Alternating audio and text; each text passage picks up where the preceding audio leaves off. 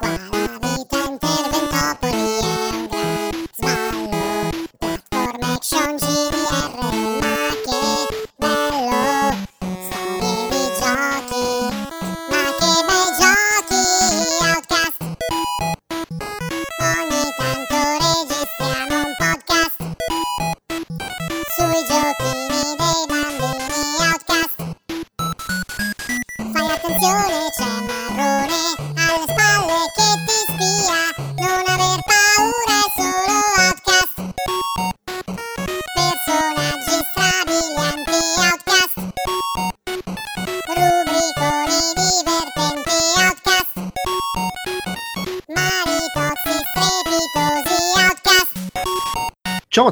benvenuti ad Outcast Reportage Nordic Game Conference 2016. Io sono il solito Andrea Maderna e con me c'è invece un non molto solito, visto che esordio assoluto su Outcast, abbiamo Alex Camilleri. Ciao. Salve a tutti. Allora Alex, tu sei uno sviluppatore di videogiochi, giusto? Yes. Ti, se- ti Sì, senti sì. di confermarlo? Mi sento di confermarlo. Eh, tra l'altro sì. ho anche parlato del tuo gioco in un mio video, tem- un mio video pep tempo fa, che Eh, visto, sì. Sei un bravo giornalista. Memoir en Code. Yes. So- so- si suona anche il sottotitolo. So si son. È la versione nuova, sì. E... Nessuno avrà capito questa cosa. No, era un tormentone mentre eravamo a Malmo eh, per la Nordic. Quindi insomma, se- però hai anche un passato oscuro da, da- da da più o meno collega, scrivevi su un sito di... Sì, ho un passato oscuro da giornalista, quando, ai tempi in cui ancora si stava in Italia, diciamo. Mm. Ora, Sì, di, di- di- solito i, i giornalisti di videogiochi fanno la loro carriera poi a un certo punto si rendono conto, vabbè, adesso dovrei anche guadagnare dei soldi e passano nello sviluppo, nelle PR. Tu hai deciso di fare subito. perché- no, in realtà per me è stata, diciamo, più una cosa ehm, del tipo che mi sono rotto un po' le palle di criticare i lavori altrui, vorrei fare qualcosa ehm, che magari possa correggere le critiche che faccio. Ah, giustamente, Ammi- ammirevole. Io invece, non essendo capace di fare una sega, continuo a No, criticare. vabbè. no. No, Eh, massimo rispetto, ovviamente. certo, magari certo. suonava come una cosa di parte giornalista. No, no, figurati. Poi, cioè, adesso voglio dire, col lavoro che faccio sono abituato a insulti ben più fragorosi su internet, Ah, per cui insomma. sì. Ehm, niente, allora, siamo qui per parlare della Nordic Game Conference, che è questa fiera che si tiene eh, nel nord, in Scandinavia. È sempre stata a Malmo? Tu Sempre sappia. stata a Sempre Malmo, stata sì. Malmo. Ok, Eh, da una quindicina d'anni ormai. Sì, ormai da un bel po'. E che fra l'altro quest'anno aveva, cioè, oddio, ha sempre ospiti più o meno interessanti, però quest'anno c'era gran rumore perché c'era Hideo Kojima, che era più o meno la sua prima apparizione pubblica dopo che si era andato da Konami Sì, sì, più o meno sì. In linea di massima, e si svolge appunto a Malmo, quindi a due passi da Copenaghen, nella ridente Svezia, eh, maledetti svedesi e danesi che ancora usate le corone, non si capisce niente, Ma non lo capisco ancora nemmeno io. ma secondo me i danesi già non ci, non ci capiscono più niente neanche loro in svedesi. Ehm, che cos'è? È una fiera un po' in stile GDC se vogliamo, anche se più, chiaramente più in piccolo, quindi sì, c'è uno spazio espositivo, c'è sicuramente un pochino di spazio per marketing, eccetera, però è soprattutto per addetti ai lavori, contatti, eh, e ci sono i, i talk, eh, conferenze, workshop e quant'altro. E, e infatti noi più che altro andiamo a parlare di quello, mm, anche se eh, abbiamo, soprattutto io, ma qualcosina anche tu mi sembra, visto e provato anche dei giochi. Sì. E prima di cominciare, così mi sembra giusto sottolineare che a questa fiera io ci sono andato innanzitutto perché tu, Alex, mi hai ospitato sul tuo divano, ma anche perché ho sfruttato eh, una piccola fettina dei soldi arrivati dalle donazioni su Patreon, PayPal, eccetera, per pagare il biglietto aereo. Quindi, Bravo, così si fa, eh? Eh, sta scritto eh, che ne siamo anche per coprire le fiere in, in Europa. eh, e quindi, insomma, grazie a chi ci ha supportato. eh, ci sono stati articoli, arriveranno altri articoli, ancora due o tre cose di cui vorrei scrivere. E abbiamo fatto qualche video. Adesso c'è il podcast di reportage. Grazie poi- amici, grazie amici. eh, beh, tra- peraltro, anche tu volendo poi ringraziare, visto che ti sei fatto il pass stampa, infatti. grazie, grazie al fatto che venivo io. Ovviamente, grazie amici. Allora, eh, cominciamo, come facciamo, seguiamo più o meno la trafila che seguiamo di solito quando facciamo i reportage sulla GDC su queste fiere qua e quindi cominciamo a parlare delle, eh, delle conferenze, dei talk che erano dedicati a dei giochi specifici, diciamo dei post mortem più o meno. Eh, tra l'altro, correggimi se sbaglio, non ne hai vista una di queste. Credo di no, perché c'erano altre cose che erano magari più inerenti a sviluppo Vabbè. diretto piuttosto È che... chiaro, sì, giust- giustamente tu vai a vedere robe che Sì. magari possono servirti e io vado a vedere robe Sì. che magari può essere interessante No, raccontare. vabbè, nel senso sono utilisti anche i post mortem, però penso che, boh, non lo so, forse c'erano altre cose. No, no, vabbè, ma ci, ci mancherebbe. Tra l'altro, poi quando parleremo della cosa di Anna Kipnis è proprio l'esempio perfetto di roba sicuramente interessante, sì. ma che quando vado a vederla io, eh? Eh, vabbè, quindi adesso faccio il mio monologo. Tu non so se, se hai domande. Vai, vai. Sì, sì, in caso mi addormento. Eh no, infatti no, non c'è problema. allora, c'era la conferenza di uno dei tre eh, che hanno lavorato su Dead Dragon Cancer, quindi subito partiamo con una roba allegra. Ehm, non era uno dei due perché insomma, chi conosce il gioco sa che è stato sviluppato da questa coppia di genitori e, e- e il gioco racconta del- del- la malattia di loro figlio eh, piccolo che aveva una malattia terminale. Eh, è il terzo che ha lavorato, il... Oddio, c'è un vuoto di memoria. Com'è che si dice quando si esce in tre, c'è la coppia e c'è il terzo? Il terzo incomodo. Il ter- boh, sì, ecco, volendo. Eh, comunque, lui che eh, ha aiutato a lavorare sul gioco e fondamentalmente ha fatto tutto questo, questo racconto, eh, ovviamente con contributi video e cose che hanno fatto calare il gelo nella stanza perché si vede il bambino che giocava col cane cose del genere. Eh, in cui parlava del fatto che lui prima era uno sviluppatore molto inquadrato, molto eh, incent- formalista si definiva, un game designer formalista, molto incentrato su problemi da risolvere, eh, concetti di game design, eccetera. Eh, ma dopo aver lavorato questo gioco, anzi, diceva dopo aver conosciuto Joel, che era il, il ragazzo, il bambino, insomma, eh, ha completamente cambiato punto di vista. eh, poi, vabbè, lui, com- come i due genitori, e come si vede dal gioco, eh, per lui è molto importante anche la fede religiosa, che è un tema fortissimo all'interno del gioco però in generale tutti i vari temi che, che poi affrontano la, la gioia, rimorso, grazia, dubbio eh, e così via sono diventati per loro unificanti, cioè per loro molto più importanti rispetto alle classiche eh, idee di game design su cui ti concentri quando fai, che ne so, un platform game per dire, uno sparatutto.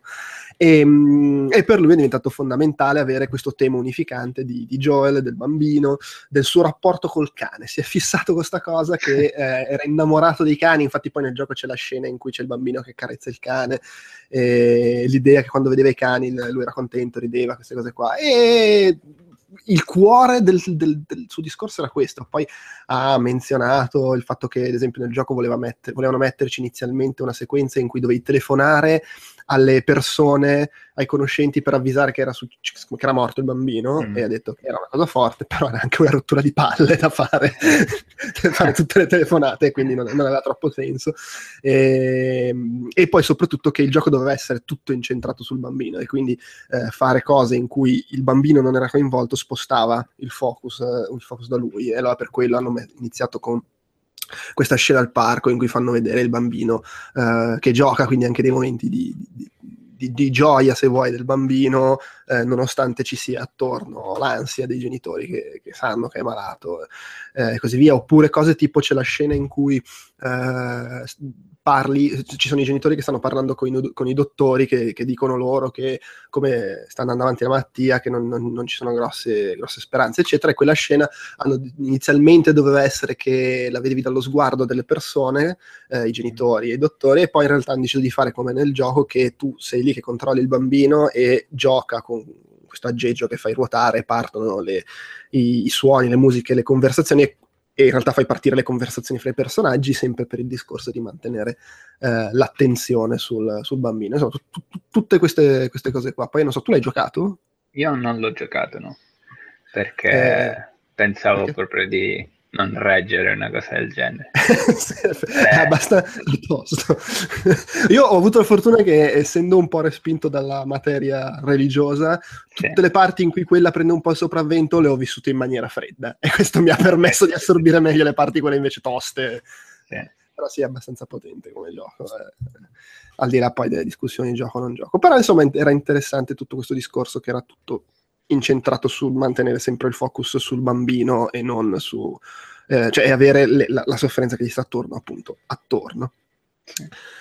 Eh, totalmente diverso invece come, come, zone, come atmosfera Shadow Puppeteer che vabbè è un alla fine cos'è? Un gioco di piattaforma io non l'ho giocato tu ci hai messo io non l'ho giocato. L'ho visto però non l'ho giocato. Eh sì l'ho visto varie volte in giro per fiere eh, mm. che è praticamente questo gioco cooperativo locale dove un, un giocatore controlla il ragazzino l'altro giocatore controlla la sua ombra.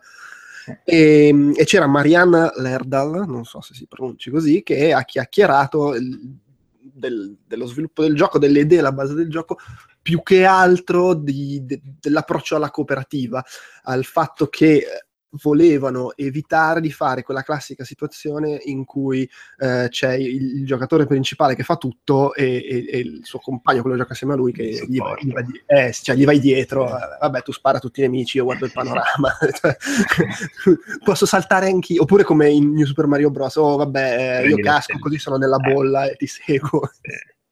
Eh, che vabbè, effettivamente è una roba che succede spesso. Oppure, spesso, non so se ti ricordi, in Resistance c'era la co-op e, e il giocatore 2 era tipo il clone dell'1. E Come? Non me la ricordo questa cosa. In Resistance potevi giocare che in vuol dire il clone del... Eri tipo un tizio anonimo e andavi in, gi- andavi in giro assieme a lui. tizio anonimo.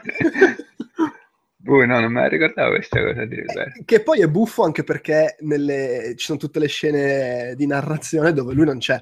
quindi... Ah, ok, ok, quindi scompare. Però. Eh sì, perché poi la storia in realtà è su un tipo che va in giro da solo. Eh, queste cose sono un po', un po' spezzano l'illusione. Infatti, quello che, che diceva all'inizio è che eh, loro hanno cercato di impostare il gioco in modo che la cooperazione fosse a tutti i livelli, anche nella narrazione. Allora, appunto, la storia riguarda questo bambino che va in giro con l'ombra, quindi l'ombra ha un ruolo importante anche a livello di storia. E, e invece di fare una roba totalmente asincrona, eh, che, che, che, insomma cre- crea un distacco fra, fra i due esatto. giocatori. Adesso. Tra l'altro, questa cosa magari può essere interessante anche per te, non lo so che non so quanto la cooperativa sia una roba che c'entra nei giochi che fai tu. No, no, vabbè, nel senso la cooperativa è sempre una cosa abbastanza difficile da, da gestire perché poi se un solo giocatore, diciamo, scazza, eh, eh, sì. vai a rovinare semplicemente tutto.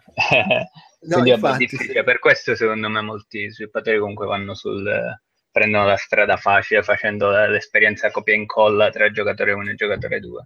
Eh sì, eh sì. sì. Um, e però appunto dice c'è il problema che rischi che eh, fa tutto uno e l'altro non fa sì, niente, sì, certo. o, o se, se, cioè se i due personaggi fanno esattamente le stesse cose rischi di creare uno sbilanciamento non tanto in come fai il gioco ma in come giocano le, le, le due persone. Sì, persone e poi dice anche che eh, puoi fare dei puzzle che... Eh, richiedono ai due giocatori di fare cose contemporaneamente è sicuramente un metodo, però limita un po' quello che puoi fare perché poi diventa mm. una situazione in cui puoi fare solo uh, quelle cose. E, e, dice: se invece fai la simmetria totale, meccaniche competenti diverse, i giocatori non si sentono connessi fra di loro. Mm-hmm. Quello che hanno fatto in Shadow Puppeteer è dare le stesse meccaniche di base, ma delle meccaniche periferiche diverse. E allora mm. c'è il bambino che si muove in 3D e l'ombra solo in 2D, ovviamente, perché è l'ombra proiettata sì, sì, sulle sì. superfici. Eh, e, e, già questo comunque crea situazioni diverse, poi bisogna cooperare, eccetera, e cerchi di far sentire entrambi importanti. In questo ha fatto vedere un'immagine eh, di, di, come tengono costantemente traccia di tutte le situazioni di gioco per fare in modo che eh, tutti e due abbiano lo stesso numero di cose da fare e lo stesso numero di cose importanti da fare. E che è anche quello, insomma. Uh, se no c'è sempre l'altro da aprire il portone. Sì, si ritorna alla questione del giocatore di periferico, diciamo. E, infatti, sì. E anche le abilità e le meccaniche nuove che si sbloccano mano a mano, devi, devi saperle dare a entrambi, sì. entrambi i personaggi eh, mano a mano per dare a tutti e due un senso di progressione. Eh, Ma eh, il gioco è del tutto giocabile solo in coop? Uh, credo, da quello che ho capito, è possibile, cioè c'è una modalità in cui tu giochi da solo. Ah, fai switch tra i due. No, eh, è tipo Brothers, cioè con ah, i due analogici sì, controlli due personaggi. Immagino sia un po' un casino. Però puoi, puoi, giocare così, però è chiaramente pensato per giocare in, in sì. due, insomma. Eh, no, devo dire interessante. Poi a me piacciono molto i giochi in cooperativa. Il problema è che li fanno quasi sempre ultimamente in cooperativa locale. Io non ho amici. E quindi... Io non ho amici. Diari di un uomo triste. Vabbè, non ho amici qua, dai. Sì, Sto aspettando che cresca mia figlia. Cazzo. Ci vorrà qualche anno. Poi c'erano due ragazzi di Housemark finlandesi, nordici giustamente, ci sono anche dei nordici alla Nordic Game Eh, Conference. Che succede? Eh, che parlavano loro, sono in attività da vent'anni e diciamo che una grossa fetta della loro attività la devono all'esistenza di Eugene Jarvis, che era il creatore di Defender e Robotron, che praticamente cioè, l'80% dei giochi di Housemark sono Robotron Sì, sostanzialmente. e nel Anche 20%, Defender, diciamo. Sì, eh, cioè nel 20% che rimane comunque c'è un po' di Defender, perché cosa Resogun alla fine. Sì, Resogun è tipo Defenders. Eh. E, e quindi in pratica loro adesso stanno sviluppando un gioco insieme a Eugene Jarvis. Mhm. E, cioè, allora, insieme in realtà lo stanno sviluppando loro, perché poi hanno un po' spiegato nel corso della, della cosa, ma sono in costante contatto con Jarvis, hanno fatto tutto il, il design insieme a lui, lui però giustamente sta in America a farsi gli affari suoi. Eh, credo che lui lavori nei coin-op ancora, se non sbaglio. Ah, ok. E fra l'altro, così, in- inserto pubblicitario, eh, in un precedente reportage della GDC, credo in quello del 2015, a- avevo raccontato che lui aveva fatto il, il post-mortem di Robotron alla GDC. Mm. Eh, era abbastanza interessante, chi vuole andarselo a riscoltare non l'avesse ascoltato. E, e niente, vabbè, in realtà io speravo che dicessero qualcosina del gioco, ma non hanno detto granché. Hanno raccontato di quando hanno incontrato Eugene Jarvis che loro eh, avevano Resogun nominato come gioco d'azione dell'anno, non so dove, forse al DICE a Las Vegas. Mm, sì. Jarvis riceveva il Pioneer Award, allora si sono, o forse era alla GDC. Boh. Si sono dati i baci. Si sono dati baci, eh, sbevazzate alle tre di notte nel lounge. eh, e ha detto: Ma perché non facciamo un gioco insieme? Eh, in effetti, visto Bella che, idea. visto che me li avete copiati. Esatto. e, e quindi è nata sta roba. E tra l'altro stanno facendo il documentario anche sulla lavorazione del gioco, si chiama The Name of the Game, e nel documentario c'è anche Gatsu di Rincast Merda che salutiamo, perché lavora in Housemark. E niente, hanno detto che hanno- il motore è, è quello di Resogun, ma molto, ovviamente, questo dice sempre in questi casi, molto potenziato, la tecnologia è superiore, eh, che vo- la grafica è in stile retro, che non so cosa voglio, usano i voxel Ok. come il Resogun, eh, e che l'idea è di prendere un po' lo spirito dei giochi arcade da sala giochi e riportarlo, su- Quindi suppongo, diciamo non si stanno spostando da quello che hanno sempre fatto. no, sì, cioè Eh, stanno rifacendo quel genere di... del resto, cioè, voglio dire, se lo nel fanno... senso sono bravissimi a farlo, quindi Sì, sì, no. Poi il senso di coinvolgere lui è anche un po' quello. Immagino che tutto il discorso del riprendere lo spirito dell'arcade sarà legato magari a faccende di classifica online, eh, multiplayer e cose del genere, social e così via. Però eh, no- no- no- non so più di questo. Hanno fatto vedere un- una specie di teaser trailer, ma era tipo di, cioè nel teaser trailer si vedevano altri giochi. Sì, era era tipo Defender, Pac-Man, era No. più quella cosa, la sala giochi ritorna Ok. Insomma, po- poco, poco di, di significativo. Eh, forse qualcosina in più è stato detto nel post mortem di Quantum Break che tu non hai giocato perché non hai No. Xbox, vero? Vabbè, Esattamente. anche su PC, ma Eh, in realtà è finito il PC, appunto, vero? No. scusa, stavo bevendo un sorso di caffè.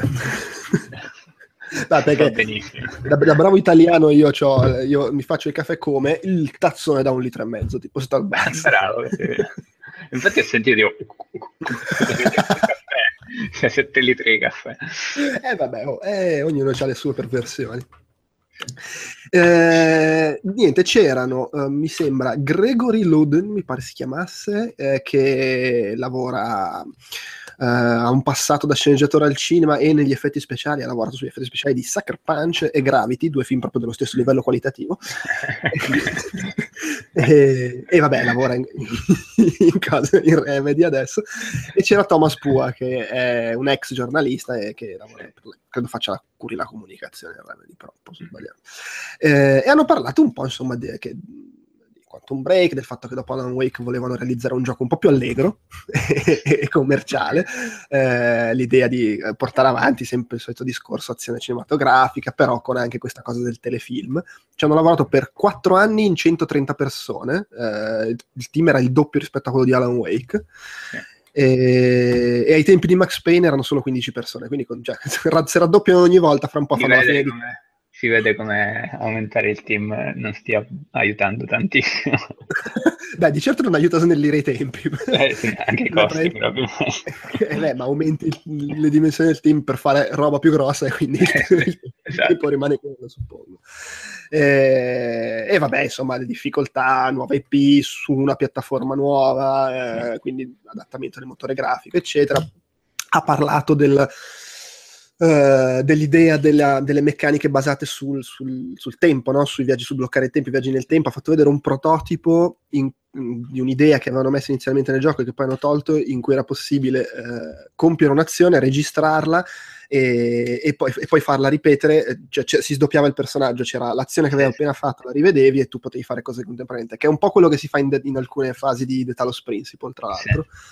E, mh, però hanno deciso di togliere questa cosa perché eh, non, era, non era abbastanza d'azione, fondamentalmente. Eh, volevano fare il burdel in sto gioco. Esattamente. Eh, eh, nell'idea originale doveva essere un gioco in cui ehm, andavi nel passato, tipo Ritorno al futuro, andavi nel passato, cambiavi la storia e Mhm. tornavi nel presente. Invece poi è diventato come nel gioco che cambi il presente oggi, insomma, per Sì. cambiare poi quello che succederà nel, nel- nel futuro. Eh, hanno- ah, ecco, una cosa che, eh, di, di cui ha, ha- parlato riguardo ai ritardi e la gente che si preoccupava, eccetera, che ehm, loro avevano fatto il prototipo con eh, un attore. Sì. Del, cioè, no, in realtà nel prototipo c'era uno del, di Remedy proprio a fare il protagonista. Ok, Poi in pre-produzione avevano preso questo attore che era Sean Dury, che era quello che si era visto quando hanno svelato il gioco. Mm. E poi hanno tirato dentro l'altro attore di cui adesso mi sfugge il nome, che è quello che c'era anche nei film degli X-Men, che è il Mhm. protagonista adesso, e l'attore che c'era nella, nella prima versione fa un ruolo minore. E queste cose qua, il fatto che ci stavano mettendo tanto tempo, il fatto che eh, avevano annunciato che ci sarebbe stata la serie TV, ma erano stati un po' fumosi, e la gente Mhm. si era immaginato che sarebbe andata tipo su Netflix, e dopo un po' hanno annunciato che invece era nel disco di gioco tutti l'internet ci ha montato sul bordello perché ah, continuano a cambiare, non è come lo volevano fare, stanno avendo problemi, la eh. merda. Invece no. E lui ha detto, ma veramente, fin dall'inizio volevamo Sì. metterla sul disco, la, la serie. TV, e il cambio di attore è stato dovuto semplicemente a alle dinamiche di come funzionano queste cose. Vabbè, che, che- che gli vuoi dire? Eh, anche perché c'è anche sto fatto che loro hanno presentato il gioco e poi non hanno più detto niente per tipo un anno e mezzo, per cui eh, poi internet va in fermento su ste robe. Sì, vabbè, internet diciamo, ha difficoltà a capire che il- quando un gioco viene annunciato è radicalmente diverso da quando il gioco è pronto. Sono Eh, sì. tipo due giochi diversi. Sì, poi figura, c'è un conto è Gears of War 3, ma qua comunque devi fare il Sì, motore appunto, diverso, creare una roba da zero, stai pure facendo sta cosa folle della serie TV, i- che oltretutto inizialmente la serie TV doveva essere scollegata, cioè ambientata nello stesso universo, ma scollegata dagli eventi, e poi invece hanno deciso di complicarsi la vita Esatto, intrecciare le cose, fare il fatto che fai delle scelte nel gioco che ti fanno vedere cose diverse nella serie TV, eccetera. Anche quello è interessante perché ha spiegato che loro facevano il gioco chiaramente in, in- su finlan- sì, finlandesi, no? Sì. Eh, e, e la serie TV la giravano eh, in America, se non sbaglio, eh, a, Vancouver che costa meno, come tutti i telefilm li fanno anche a Vancouver. e, mm, e quindi c'era il lavoro a distanza, c'era il fatto che hanno aspettato proprio l'ultimo per girare la serie TV in modo da poter eh, avere, non dico il gioco pronto, ma insomma non ritrovarsi poi a dover cambiare cose nel gioco sì. e non le potevano cambiare nel- ovviamente nel telefilm girato, tutte queste robe qua. Anche il fatto che quelli che stavano facendo la serie TV eh, ricevevano gli asset del gioco e riproducevano tipo i mobili, i vestiti, le cose. Mi viene solo l'ansia a pensare a una produzione del genere. veramente è un lavoro allucinante. Oltretutto, a, ehm, a parte la serie TV, hanno fatto tutte le animazioni del gioco, tutto, nel, tutto quello che fanno i personaggi, hanno fatto le riprese di tutte le scene, tutte le animazioni e i movimenti nello studio di motion capture. Eh, anzi di performance capture e poi hanno preso gli attori se li sono portati in Remedy li hanno fatto rigirare tutte le scene di dialogo con eh, un'attrezzatura più, più sofisticata che, che hanno lì per fare i volti Ah, eh, cioè un deli- beh, e sostituire Sì. per un delirio allucinante sono, sono pazzi Sì. Eh, però Poi vabbè in genere c'è il commento, "Mm, ma queste animazioni facciali mm, non si abbinano bene con le animazioni del corpo. tipo dopo che quelli lì hanno lavorato tipo quattro anni per provare a fare le cose per bene. Sì, Eh, no, è all- abbastanza allucinante come cosa. Però, alla fine, io non l'ho ancora gioco- giocato, mi sembra che sia venuto a fare una roba comunque abbastanza riuscita. Tra l'altro, eh, anche se non ha preso questi super voti della Madonna, mi pare che abbia... Di solito alla fine di ste conf- di- dei post-mortem c'è sempre la slide e abbiamo un, un Metacritic di 90, 80... 97 Noi abbiamo 77, insomma.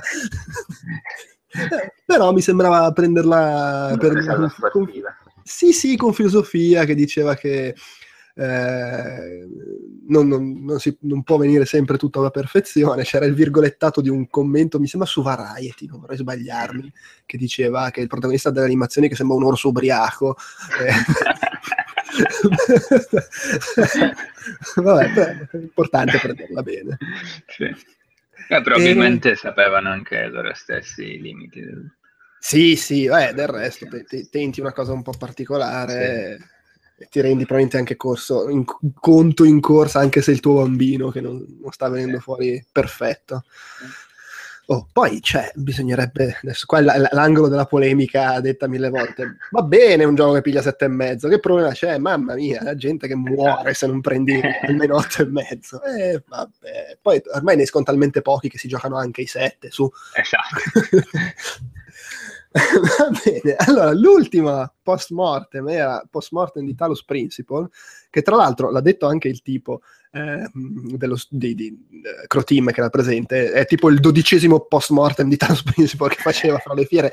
Non vorrei sbagliarmi, ma credo di averne già raccontato uno da una qualche GDC. ok, ok, però Sì, eh, vabbè, oh, si diverte così a condividere.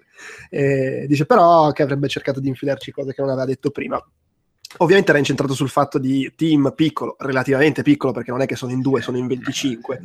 Eh, però comunque sono 25 persone, fare un gioco che a, a livello visivo può competere con, con grosse produzioni. Sì. E, mh, ha detto che ha parlato un po' di quando hanno annunciato che avrebbero fatto eh, The Talos Principle invece di, di Sirius Sam 4, cioè o meglio, Mhm. non invece di Sirius Sam 4, però Sirius Sam 4 è in lavorazione, ha detto vabbè, oh, Sì. facciamo sto, sto gioco sì. puzzle. Quando avevano annunciato, le- le- l'internet esplode tipo, ma che cazzo stanno Ma facendo? che cazzo fate? Smettetela. Quelli di Sirius Sam che fanno il, il portal. Esatto.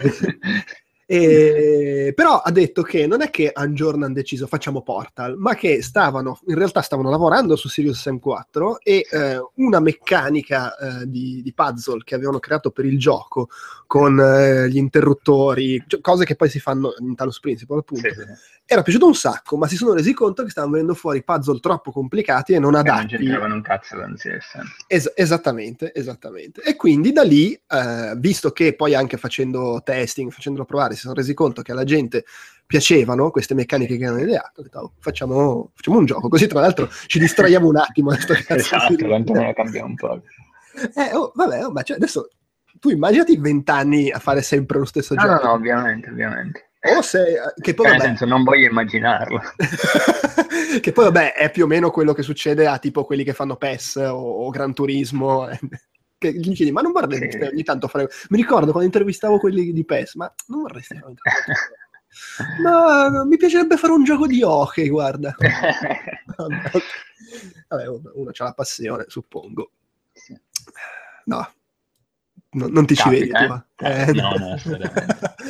No, ma, ma- ma- magari ci finirò, però vabbè sì tu puoi finisci a fare l'ingranaggio la- riesco a fare sì l'ingranaggio della macchina, però eh vabbè oh, può succedere alla fine Eh, sono soldi.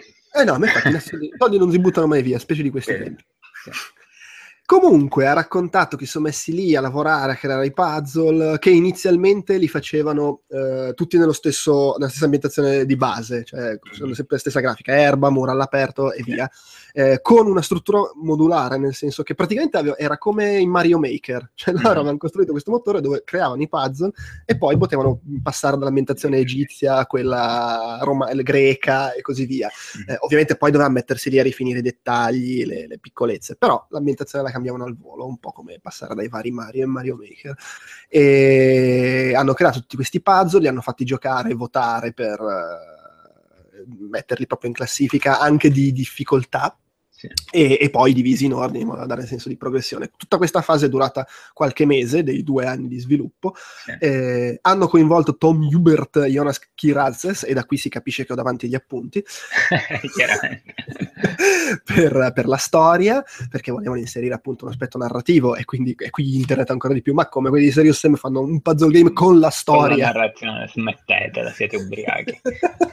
e invece, eh, vabbè, poi insomma ha fatto la beta test, hanno inserito le stelle. Ecco, questa cosa interessante. Si sono resi conto perché si sono resi conto che alla gente piace, eh, a molta gente piace andare in giro a cercare i segreti sapendo che ci sono, no? Devo sbloccare tutti gli achievement. Trova- so che qua ci sono tre stelle, cose del genere. Però c'è anche la gente a cui piace trovare cose girando a caso. Voglio esplorare l'ambientazione e mi trovo sta roba qua. E per bilanciare questa cosa, quello che hanno fatto è mettere sia da un lato per eh, appunto eh, in The Talos Principle ci sono eh, tutti i livelli, in ogni livello hai le tot cose da trovare e in più ci sono le tre stelle segrete. E questo il gioco te lo dice. E in più l'hanno riempito di piccole cose, piccoli pezzi di narrazione, piccole robe Mhm. che trovi in giro, che però non sono elencate da nessuna parte. Sì, Quindi dico, chi ha la fissa del completismo non lo sa e se ne sbatte. e- per l'universo. Esatto, e se ti piace girare le trovi, che è probabilmente Bello. forse l'approccio migliore. Fermo restando che poi ci sono i pazzi che fanno il video su YouTube in cui ti fanno vedere come trovare anche tutte le cose non elencate. Eh, e che in realtà dice sono ottimi perché queste cose non elencate di, quando vengono scoperte diventano virali, eh, coinvolgono sì, la community. Ah, sì. Eh, sono, sono- sono cose interessanti. Poi ha, par- ha parlato del fatto che hanno riciclato delle cose dal motore di Sirius Sam, Mhm. tipo che nei livelli egiziani ci sono le colonne riprese da Sirius Sam e poi ha detto. e anche lì, come al solito, c'è chi è esploso su internet. Oh, vabbè, riciclano gli asset. Come vi permettete? infatti, Dovete fare scusa. tutto da zero, ricostruite le console da zero. sì, infatti, perché non, cre- non costruite una nuova console? E poi dice, scusa, a Hollywood riutilizzano le location e le scenografie, perché non dobbiamo farlo noi? Comunque ha detto che in realtà poca gente si è lamentata di questa cosa quando, Sì. quando hanno spiegato. Ha parlato, e questa cosa mi ricordo di averla detta quando avevo parlato dell'altro post-mortem, del fatto che avevano creato un sistema di, di testing con i bot che Mhm. eh, fa- finivano in automatico da soli il gioco in 20 minuti Ah, invece che in die- cioè un tester ci metteva Eh, tipo sì, 10 ore 10 ore, sì. e che era molto comodo non per cioè che è una cosa che non ti garantisce di trovare tutti i bug ma se tu sai che il gioco funziona e cambi sì, una singola variabile fai partire sta roba e in 20 minuti sai se l'hai rotto Mm. Eh, no. In genere funziona anche per, eh, per testare le, le geometrie del livello. Si Mm. spammano bot tipo a manetta per eh, popolare la scena e vedere se qualche bot attraversa le... ah certo Cioè, è, molto, sì, è sì. molto più efficace che, che Eh beh, chiedere a un cristiano di mettersi a sbattere sulle pareti a, Eh. die- a 15 euro all'ora. Indubbiamente. E, e tra l'altro ha detto, cioè, con questa cosa del bot che in 20 minuti finiva tutto il gioco, tutti i segreti, tutto quanto, in pratica fra quando avevano la build pronta e quando avevano finito il test passava un'ora. Sì, e, sì, e, sì. cioè con il bot eh, hanno nel- cioè, utilizzando questo, questo bot qua hanno fatto l'equivalente di otto anni di testing esatto. buttali. E, ah vabbè e ha, ha detto un, un paio di cose che col senno di poi si potevano insomma non sono andate benissimo eh, eh, un sacco di testo da tradurre e non si sono resi Sì. conto di quanto tempo richiedeva effettivamente localizzare un gioco del genere e eh, essere usciti troppo vicini al, a Natale, ai saldi, eh, Mm. la data d'uscita che era praticamente a fine anno, li ha fatti uscire troppo vicini ai saldi invernali, Esatto. che è una roba che li ha messi un po', forse, forse un, un pochino in disparte. Sì.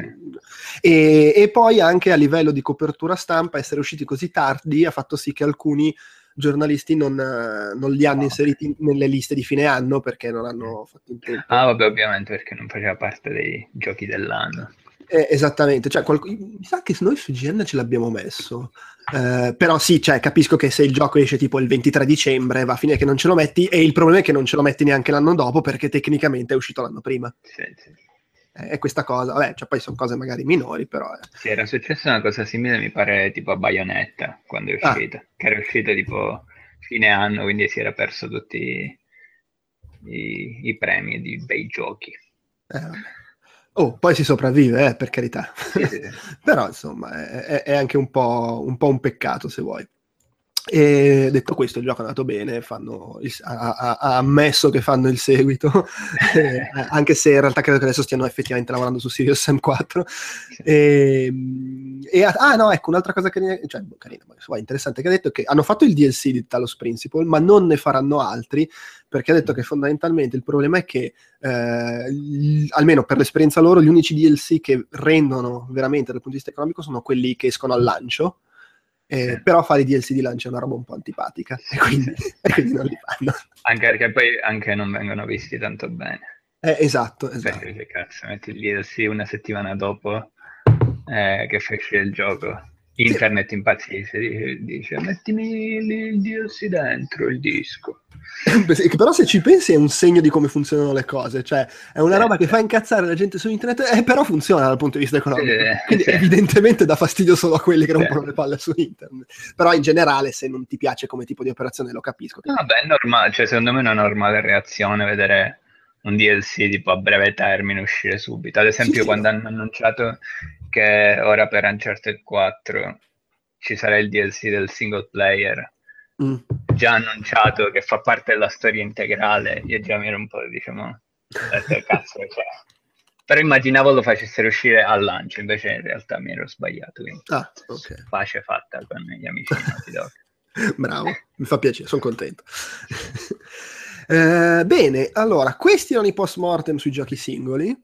Eh, poi invece ci sono conferenze un po' più su argomenti generici e lì in diverse tu eri presente, quindi possiamo chiacchierare un po' più Sì, assieme. sì, sì. Prima però dico due cose, non, non era taggato come classic postmortem perché quella è una dicitura che usano alla GDC, però fondamentalmente era quello, c'era John Ayer di Sensible Soft- Software che software, Eh, Software, software. che adesso sta, sta lavorando su Sociable Soccer e che ha raccontato un pochino la sua carriera legata a doppio filo con il gioco del pallone e, e fin- ovviamente il, il- il- il gioco più grosso della sua carriera rimane penso Sen- Sensible World of Soccer e, e Sensible Soccer insomma è, il paparino e, e niente insomma ha raccontato di essere sempre stato fin da bambino appassionato di calcio ha parlato del- della passione per il subbuteo eh, con cui giocava col padre e lo zio tipo e che in effetti se tu vai a vedere Subbuteo è un po' Sensible Sì, Soccer tipo, senso, so che è da là, top down.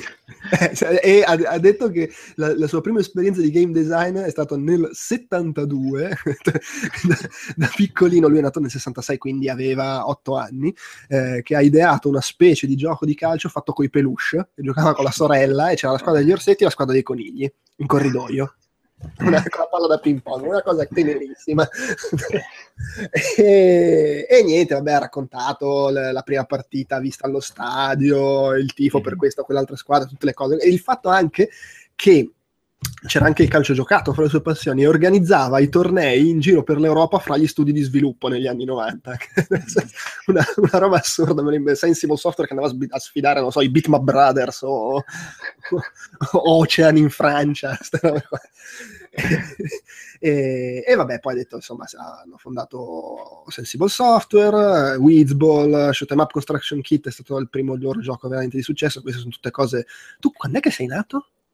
È Diciamo. 89. L'89, quindi già adesso sto dicendo cose precedenti a te. Sì, Sì, sì, no, sì, Se- sicuramente. mi, mi sta salendo l'ansia.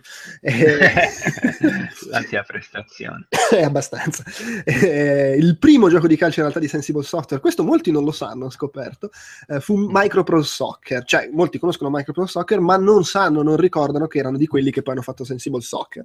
Era un gioco sostanzialmente clonato da un coin-op, che era Tekken World Cup. Cioè, clonato no, però si sono molto ispirati a quel a quel gioco da sala, aggiungendo cose varie, e volevano chiamarlo Sensible Soccer, ma Microprose, che era il publisher, eh, un cazzo lo chiamate Microprose Soccer. E quindi è andata così. Però vabbè che merdaccia. sì abbastanza. Di buono c'è che poi l'hanno fatto Sensible Soccer. Prima hanno fatto questo International 3D Tennis che era, non- era bellissimo. Era il gioco di tennis con i tennisti fatti con i triangoli. Era una roba assurda però quello da- fece da banco di prova perché in International 3D Tennis c'era l'intero eh, tour mondiale di tennis riprodotto con tutti i singoli tornei, la carriera, eccetera. Era una roba enorme per l'epoca. Ed è poi quello che rifecero in Sensible Soccer. Tra l'altro c'è anche, a un certo punto anche tirato la frecciatina, eh sì, mentre stavamo sviluppando Sensible Soccer giocavamo un po' Kick-Off 2, ma non ci piaceva. che merda. e non si vogliono molto bene. L'odio continuo tra questi eh, due individui. È, sì, è un continuo, peraltro anche Dino Dini sta facendo il nuovo, il nuovo Kick-Off. Sì, sì. È, è proprio... Vabbè, in, real- in realtà la cosa assurda è che eh, Sociable Soccer è stato annunciato poco dopo che Dino Dino è uscito con eh, il nuovo kickoff, quindi è stata una cosa, sembra veramente che si stiano stalkerando per... Eh, eh, abbastanza. Sì, che poi mag- mag- mag- magari lui stava già vor- lavorando su Sociable Soccer, ha visto l'annuncio ah, di kickoff e ha detto vabbè, no, annuncio anch'io. A questo punto devo farlo. Eh, sì, per forza.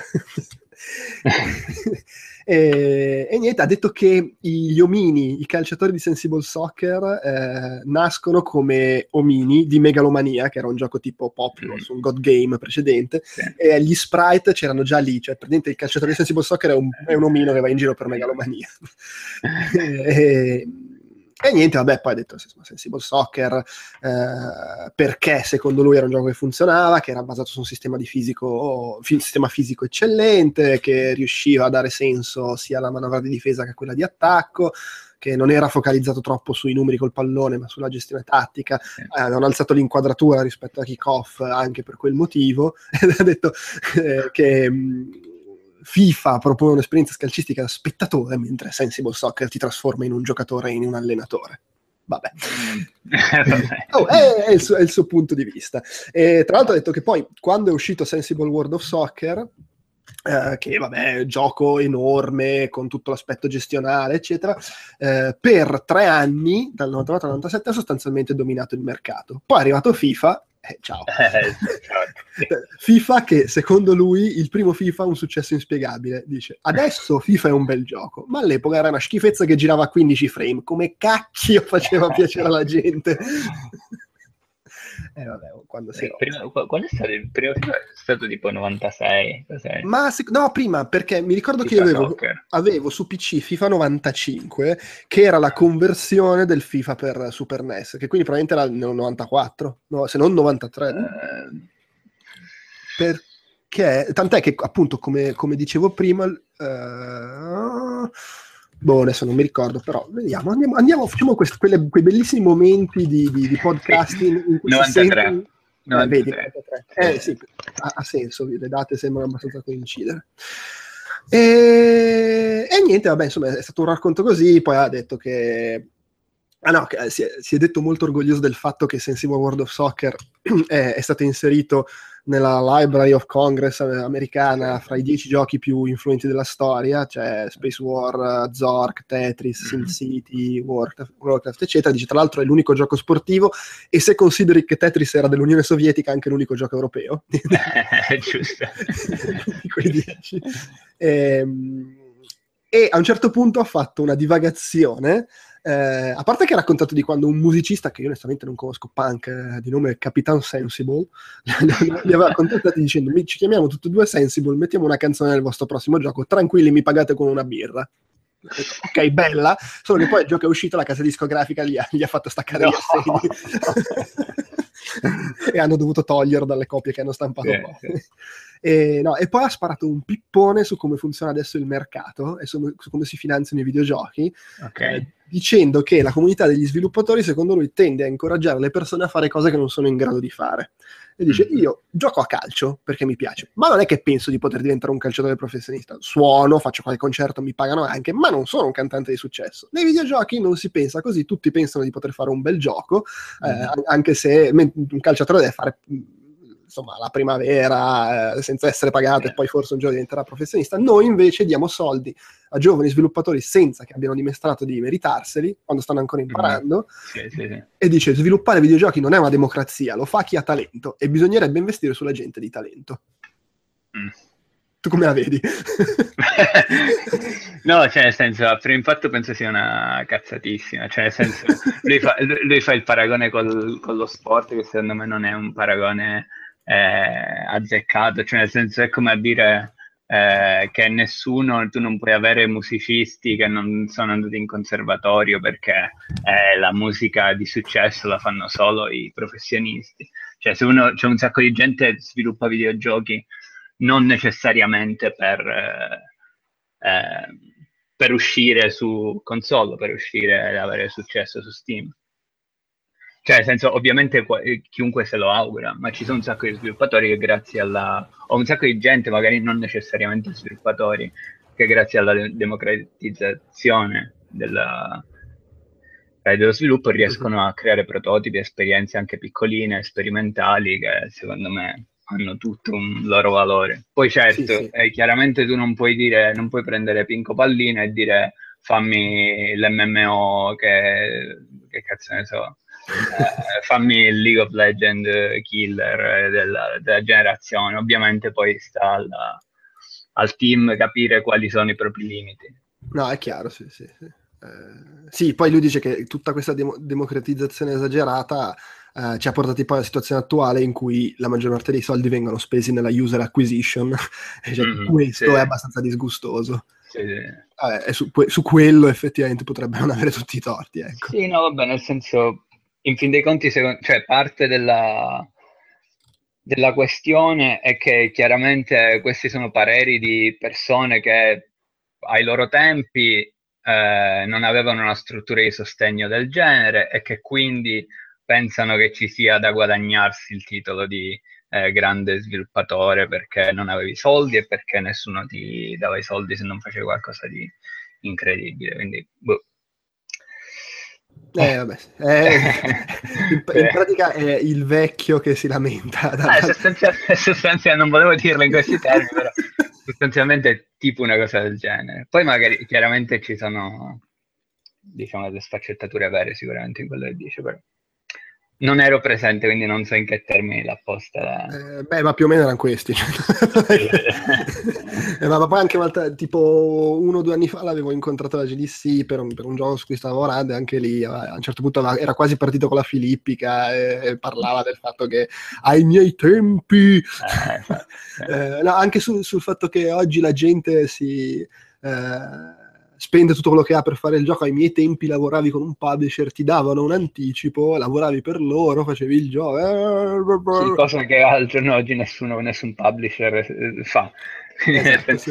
Sono discorsi cioè nel senso tutto è cambiato, cioè chiaramente c'è chi ancora riesce a farlo, però nel senso poi dipende da budget, tempi di lavorazione e tutte queste cose che non sì, sono gli stessi di un tempo. Cioè. Forse l'unica cosa un pochino paragonabile sono gli investimenti che fanno Sony, Microsoft eh, quando... Sì, sì, cioè senso, in, in, questo senso sì, però anche Sony e Microsoft sono molto molto selettivi, quindi si torna sì. al concetto che non è vero che chiunque riesce a farsi dare i soldi per fare merdate, cioè nel senso, eh, Sony e Microsoft non buttano i propri soldi, guardano i progetti interessanti e li eh, finanziano se pensano siano promettenti diciamoci la verità, sta a rosicare.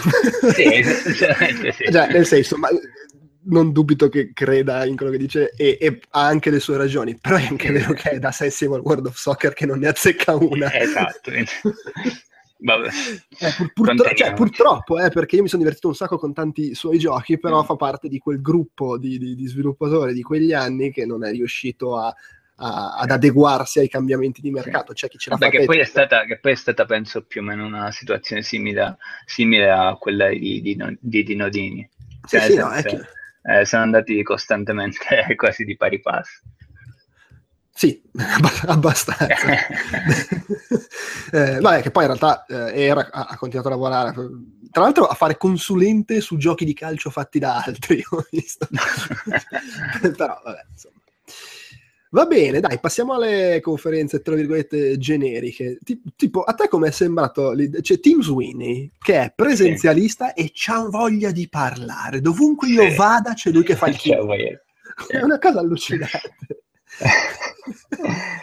Vabbè, era abbastanza sognatore sì. eh, del futuro della realtà virtuale. Sì, sì, quest'idea della... Beh, intrippatissimo con la realtà virtuale, sì. con eh, tut- questa rivoluzione e, e con l'idea però, in questo abbast- cioè allora, magari non era troppo terra-terra sulle speranze per il futuro, ma lo era sul fatto che oggi come oggi la realtà virtuale comunque rimane una roba di nicchia e deve cambiare totalmente perché raggiunga la massa che ha detto sta cosa che secondo lui fra 10, 15, 20 anni, quando sarà, sarà la, il form factor sarà un paio di occhiali Sì, sì. a- a- collegati in wifi a un robo che ha in tasca. Beh, così effettivamente la realtà virtuale potrebbe funzionare. Eh certo, però nel senso, eh, diciamo, secondo me è stato apprezzabile il suo intervento in quanto a, non lo so, porsi, ipotizzare, diciamo, un futuro con la realtà virtuale, pur eh, essendo consci delle limitazioni che ci sono al momento. Sì. Sì, ah, ecco, guarda, cioè, ho, ho recuperato il punto. eh. Un paio di occhiali con due schermi 8K che copriranno l'intero campo visivo con sensori che cattureranno il mondo attorno a noi, che costeranno meno di una TV e funzioneranno senza Sì. fili. Che è un po' assurdo dire, un paio di occhiali che pensa costa meno di una TV, eh? esatto. Però, eh, sì, poi, beh, poi ovviamente lui tira acqua sul mulino per cui ho parlato di, di tecnologia, del fatto che servono motori grafici sempre più, più cazzuti Certo, potenti, ovviamente, anche se non cerchi il fotorealismo perché deve esserci un realismo nel eh, fra- fotogrammi, Esperienza, fotogrammi al secondo e credibilità delle cose, delle animazioni. Perché effettivamente, vabbè, adesso nella mia relativa esperienza con visori ho provato, Sì. ho provato PlayStation VR e varie versioni di Oculus. Ok, sì. È effettivamente vero che anche se anche con la grafica non realistica funziona Sì. il coinvolgimento, quello che conta è che ti sembri funzionare il mondo che hai davanti. Cioè, Esatto, se c'è esatto. qualcosa che non torna, lo noti tipo il triplo rispetto a Sì. fuori dalla Sì. Perché cioè, in realtà è questo, diciamo, lui il suo messaggio era eh, dobbiamo avere milioni di miliardi di poligoni su schermo per ricreare la realtà 2.0. Ehm, però in realtà nel senso ci sono già tantissimi esperimenti in VR che comunque ehm, senso hanno grafica scarna ma l'interazione è fatta bene, quindi diciamo il tuo cervello non percepisce un grande problema nella- nel vedere poligoni eh, intorno a te. Eh, quindi diciamo, nel senso, secondo me un, un certo livello di semplicità o di stilizzazione, in un certo senso, del mondo virtuale non, non lo vedo particolarmente come problema. No, no, infatti no. Eh, f- anche perché poi cioè, probabilmente nel- nell'ambito dell'arte virtuale il problema della, sì, con- cioè, de- del fatto che la roba che vuole essere realistica, quando Sì. ho qualcosa che non funziona, lo noti di Sì, più, nell'arte esatto. virtuale lo noti ancora di più. Esatto, esatto, esatto. Quindi In realtà quello- c'è una, la cosa interessante, di- diciamo, se- per, per me secondo me interessante, è ad esempio già il confronto tra um, Oculus e il, il Vive. Sostanzialmente col Vive il fatto che tu sia presente fisicamente nello spazio e ti stia muovendo per interagire con gli oggetti crea delle aspettative di interazione totalmente diverse rispetto all'Oculus. Vale a dire, se tu con l'Oculus hai, che ne so, il controller e vedi che c'è l'iconcina, premi X per aprire lo sportello, premi X per aprire la, la serranda, ehm, però nel senso sai che hai un set limitato di interazioni, perché comunque hai sempre la percezione che sia un, un videogioco nonostante tu sia più Mhm. immerso. Però col Vive diciamo è diverso perché nel momento in cui tu sei fisicamente accanto a un albero virtuale, tu hai voglia di prendere il ramoscello e di staccarlo. Quindi nel senso che il Vive avendo una, un- una, una caratteristica di presenza molto superiore crea tantissime aspettative di interazione che sono molto più difficili per lo sviluppatore da, eh, da ricreare. Mhm, mm.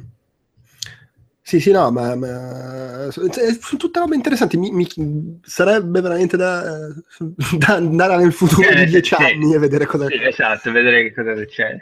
Eh, Cioè, più, tu, che- più tu cerchi di ricreare il realismo, più aumentano le aspettative di interazione, che è un Ecco. problema dal punto di vista dello sviluppo. Eh no, no, quello certamente. Tra l'altro in questo, sulle possibilità di interazione poi ha, ha- ha divagato anche sugli utilizzi dell'arte vi- virtuale al di fuori dei videogiochi, Sì. eh, nel design, nella- nell'architettura, al- anche all'interno dello sviluppo di videogiochi ha fatto vedere gli- che negli editor sposti in giro gli oggetti tra- nella realtà virtuale che può essere più comodo. Pare che abbia detto che nella Real Engine è già supportata sta cosa. Sì, sì, sì. E, e- Ci sono già delle demo, credo, che puoi vedere su YouTube. Ah, e poi è partito per la tangente con cose tipo la realtà virtuale sarà come avere il teletrasporto, puoi stare in una stanza con una persona che abita in Australia e parlare, e, e- e- oppure il fatto che si creerà un mondo virtuale tipo, tipo Sì. fantascienza in Sì. cui ci saranno nuovi lavori, la gente Sì. che lavora all'interno del mondo della realtà virtuale. eh, diventa quasi inquietante questa Sì, visione. sì, sicuramente inque- cioè, inquietante perché la- diciamo, un'incognita totale che non possiamo ancora eh, Da, da- da- capire. da fantascienza a fantascienza distopica il passo Sì, esatto, c'è una linea sottilissima, stiamo creando un nuovo universo e stiamo disintegrando la nostra eh, l'umanità. Mm. Va bene, dai, dai, andiamo avanti. Andiamo avanti con una Sì. roba che gestisco velocissimamente. Eh, Rihanna Pratchett, scrittrice, insomma, di, di- tanti giochi. eh, di- ultimamente ha lavorato sul reboot di Tomb Raider, per esempio. Anzi, scusa, Tomb Raider. Eh, Tomb Raider. e, mm, e insomma, c'era un- una sessione di domande e risposte in cui però in realtà non è uscito secondo me moltissimo di interessante. C'era la cosa del- dei narrative paramedics, che sono gli, gli scrittori che vengono chiamati a lavorare su un gioco tipo nell'ultimo mese per risolvere la situazione. E vabbè, poi ha detto le solite cose, che è un peccato perché si fa poco per eh, migliorare la situazione delle storie nei videogiochi, bisognerebbe coinvolgere gli scrittori dall'inizio, a mh, eh, facendoli lavorare in fondo anche come designer e via dicendo. Le solite cose che dicono gli scrittori, giuste, eh, per carità, però Sì, sì. e, e niente, insomma, quindi poco secondo me interessante. Eh, c'è stato invece il Q&A, il, il- il tuo momento, il Q&A con Hideo. Kojima, eh, che, che- che si è presentato eh, armato di una traduttrice impresentabile, diciamo, Sì, è impresentabile in termini di qualità traduttiva. che proprio non ce la faceva. Tra l'altro io, eh, se ti ricordi, mentre ero lì, eh, ri- mi ricordavo dei tempi in cui c'era il traduttore di Konami, Mhm. che, che vabbè, io vedevo spesso per le cose di PES, eh, che, poi, che poi era stato promosso a traduttore di Kojima. e mi sono ricordato, legge- leggevo l'altro giorno un articolo di Retro Gamer, mi sembra, che aveva intervistato l'ingegnere creatore di NES Super NES, che è Mhm. andato a Londra per una qualche fiera adesso. Dopo non mi ricordo il nome, e quello che gli faceva l'interprete eh, aveva come soprannome Aki, ed è lui! È quello che faceva l'interprete in Konami. Purtroppo non c'era a Malmo e e c'era questa interprete che, vabbè, più che altro mi sembra già di base non essere banale fare l'interprete Che- dal giapponese all'inglese e viceversa. Quando poi ci sono i mezzi videogiochi, magari te non sei ferratissimo sul tema, diventa Mhm. un po'. Eh, però, boh, eh, come ti è sembrato il tuo idolo Kojima? Ricordiamo che sei riuscito a strappargli due autografi in tre giorni, È un bacio con la lingua. un bacio con la lingua e anche un'espressione di stupore perché gli hai fatto autografare una roba che neanche lui Che possiede, neanche lui possiede, sì. che, che è Eh, la colonna sonora del primo Metal Gear, no? È il Red Disc, che è una sorta di ibrido di colonna sonora dei- del primo Metal Gear per MSX e di Metal Gear Solid. Comunque, eh, ehm, che stiamo dicendo? Sì, sì, Ah, del- sì, come, come mi è sembrato? Eh, era abbastanza tranquillo, era molto così, rilassato. simpatico, rilassato, diceva fa Konami. Eh, no, però nel senso non si è sbilanciato moltissimo su Sì. ciò che vuole fare. Su... Sostanzialmente, secondo me, il motivo per cui era lì è che in realtà Kojima è da un paio di mesi che sta girando eh, l'America e l'Europa per eh, trovare la, che tecnologie third party to- Ah, eh, da usare per, ehm, per il, per il prossimo progetto. Eh, che poi è un po' una cosa che è uscita lì, che ho detto lì, che lui eh, Sì, vabbè, in realtà se tu a segui fare... su Twitter, sì, sì, in realtà se tu segui su Twitter ogni giorno ti pare in un nuovo studio. No, quello sì, fare- però il, il discorso che di solito lui eh, era abituato a creare in, in house Sì, sì, dice, sì, i sì. motori, invece qua dice, vabbè, oh, non abbiamo i soldi. Cioè, sì, appunto, dobbiamo eh, usufruire di qualcos'altro, sì. Che poi vedi che, che come che si dice? Eh, cioè, nel senso, ha, spe- ha speso tutto questo tempo per creare col suo team il Fox Engine ed è finita che lo usano per Pro Evolution. E solo per quello, tra l'altro, perché Konami è Sì, sì, ormai Konami è l'unico per gioco che questo, fa. sì, sì. Ah, sì. Sì, tra l'altro eh, ha anche detto, ma io Ehi. sono diventato indipendente, ho detto dai faccio un gioco piccolo, poi mi sono reso conto che la gente voleva che facevo i giochi grossi. Sì, sì, sostanzialmente tutti gli hanno detto no, ma che cazzo devi fare il gioco piccolo dopo Metal Gear, devi fare tipo il- l'altro gioco di Gesù. Eh, sì, ma poi- sì. Una cosa un po' buffa che ha detto è che non, eh, non riesce a videogiocare granché perché vabbè, ha, una, ha una vita, Sì, sì, sì. libri, la famiglia, queste cose qua, e Sì. poi i giochi grossi sono complicati e quindi li fa giocare a quelli dello staff che poi glieli Esatto, è che è veramente il momento uomo anziano davanti ai lavori in corso. Sì. Povero. Eh, Eh, no, vabbè, lo capisco, insomma, gente di una certa età. Tu ancora non capisci, Io sei ancora anco- non capisco. sei ancora giovane. Sì. Eh, vabbè. Eh, Poi, ah, ah, attenzione, il suo commento sulla realtà virtuale costa troppo e col visore in testa Sì. sembri uno scemo. Sostanzialmente era quello. Sto parafrasando, ma non Sì, troppo. ne- nemmeno troppo, sì. Eh, sì, cioè, ha detto, guarda, per ora è troppo costosa, eh, sì, sembri tipo un deficiente con questo eh, scatolo in faccia. Sì, è, è stato... Però in realtà, in realtà, cosa che non c'entra particolarmente, cioè un po' c'entra, ho visto che oggi o ieri c'è la, come si chiama? AMD, la casa di schede grafiche. AMD, sì. Sì. No, cosa stai Che- cercando di dire? No, no, no, eh sì, che, che ha- hanno appena annunciato una scheda grafica che supporta la VR a 199 dollari. Eh, quindi, nel senso, già a poco tempo si sta un po' diventando più Sì, economico. ma, ma infatti accesso. s- secondo me non ci vorrà poi tantissimo perché si abbassino. Cioè, dipende chiaramente dalla qualità di VR che vuoi. Cioè, nel senso, se vuoi con ti prendi il Samsung il Gear VR che è tipo 80 euro e c'hai un telefonino, te lo pianti negli occhi ed è finito, e c'hai il VR. Mm, mm, mm. Eh, in teoria è accessibile, però tipo ti esplodono le pupille se stai più di 20 minuti col Gear VR.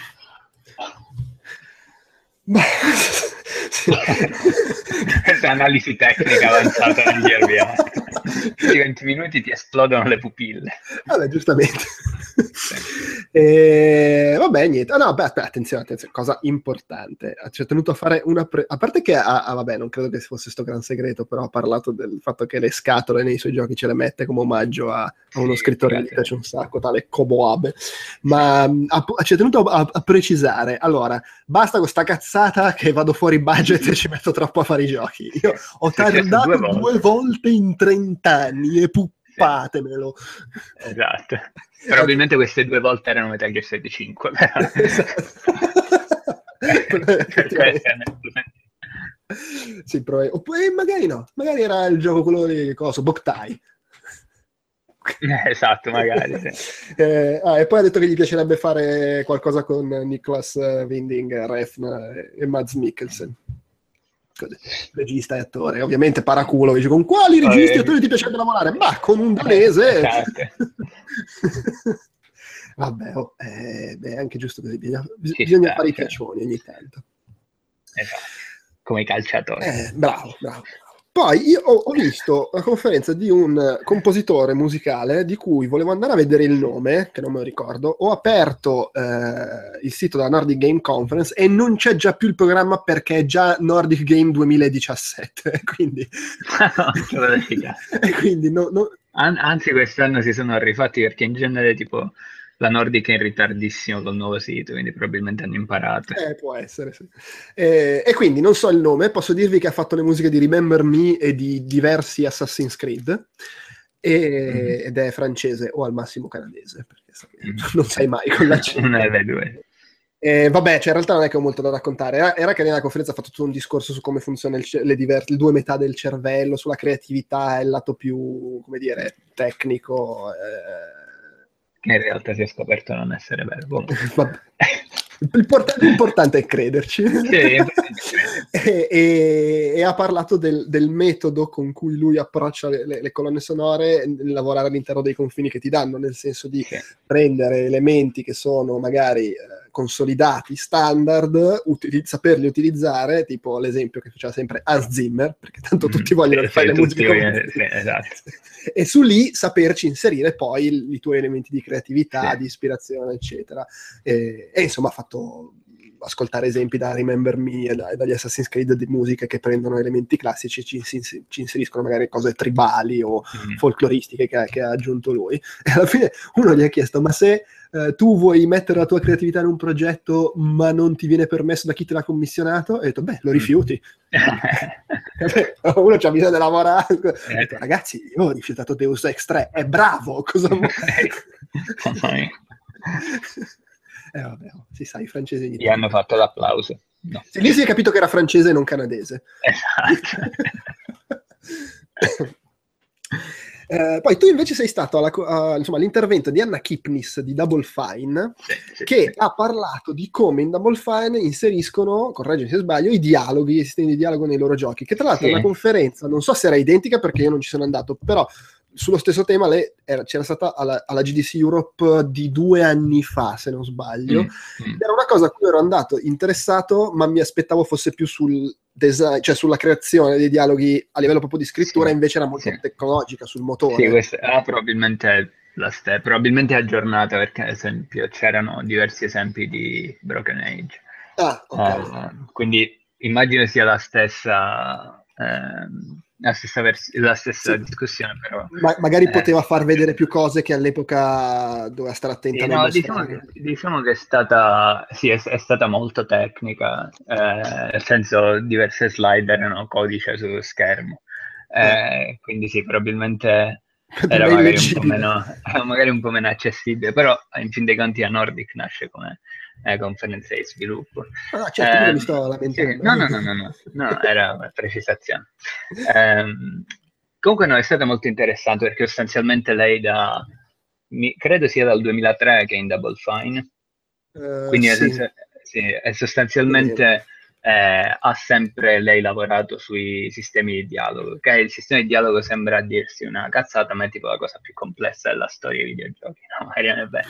Eh, però è, mo- è molto complessa perché poi diciamo i dialoghi si vanno a intrecciare, c'è de- de- localizzazione, ci sono interazioni che cambiano durante lo sviluppo. Quindi niente, un, ehm, ha fatto un overview molto interessante di- del processo, di come loro fanno il design dei loro tool, quindi nel senso ehm, come, cioè partendo addirittura dalla naming convention del- di ogni singola riga di testo, ti dicono ogni linea ha un, un ID, eh, tipo che ne so, 00, le prime tre lettere del personaggio che la sta dicendo, le altre tre del personaggio che ascolta. Mhm. Quindi era molto molto specifica. Eh, ha fatto vedere un po' come diciamo diversi accorgimenti siano stati necessari per eh, diciamo a seconda del progetto, perché ad esempio chiaramente il sistema di dialogo in Broken Age era molto in ehm, come si chiama in Brutal Legends eh, era molto diverso rispetto a quello di un'avventura punta e click, era molto più dinamico, nel senso che i dialoghi venivano attivati contestualmente in base a dove ti trovavi rispetto a appunto cliccare su un personaggio. Uh, però sì, nel senso è stata molto interessante, però magari un po' noiosa per chi non è interessato a questi sistemi, diciamo. Eh vabbè, insomma, sì, andare bene lo stesso, dai. No, comunque un sacco di materiale interessantissimo per me, quindi promossa. Promossa, bravo. Sì, e... C'è un attimo di impappinamento. Sono stato questa cosa di tale David Luong di Blizzard che ha parlato del Mhm. matte painting, la- che- sì. quando si, fanno, si usano come fondali nei film eh, dei dipinti, tipo fotomontaggio. Per, Mi ha fatto vedere tanti esempi, tipo, non lo so, in Ben Eh.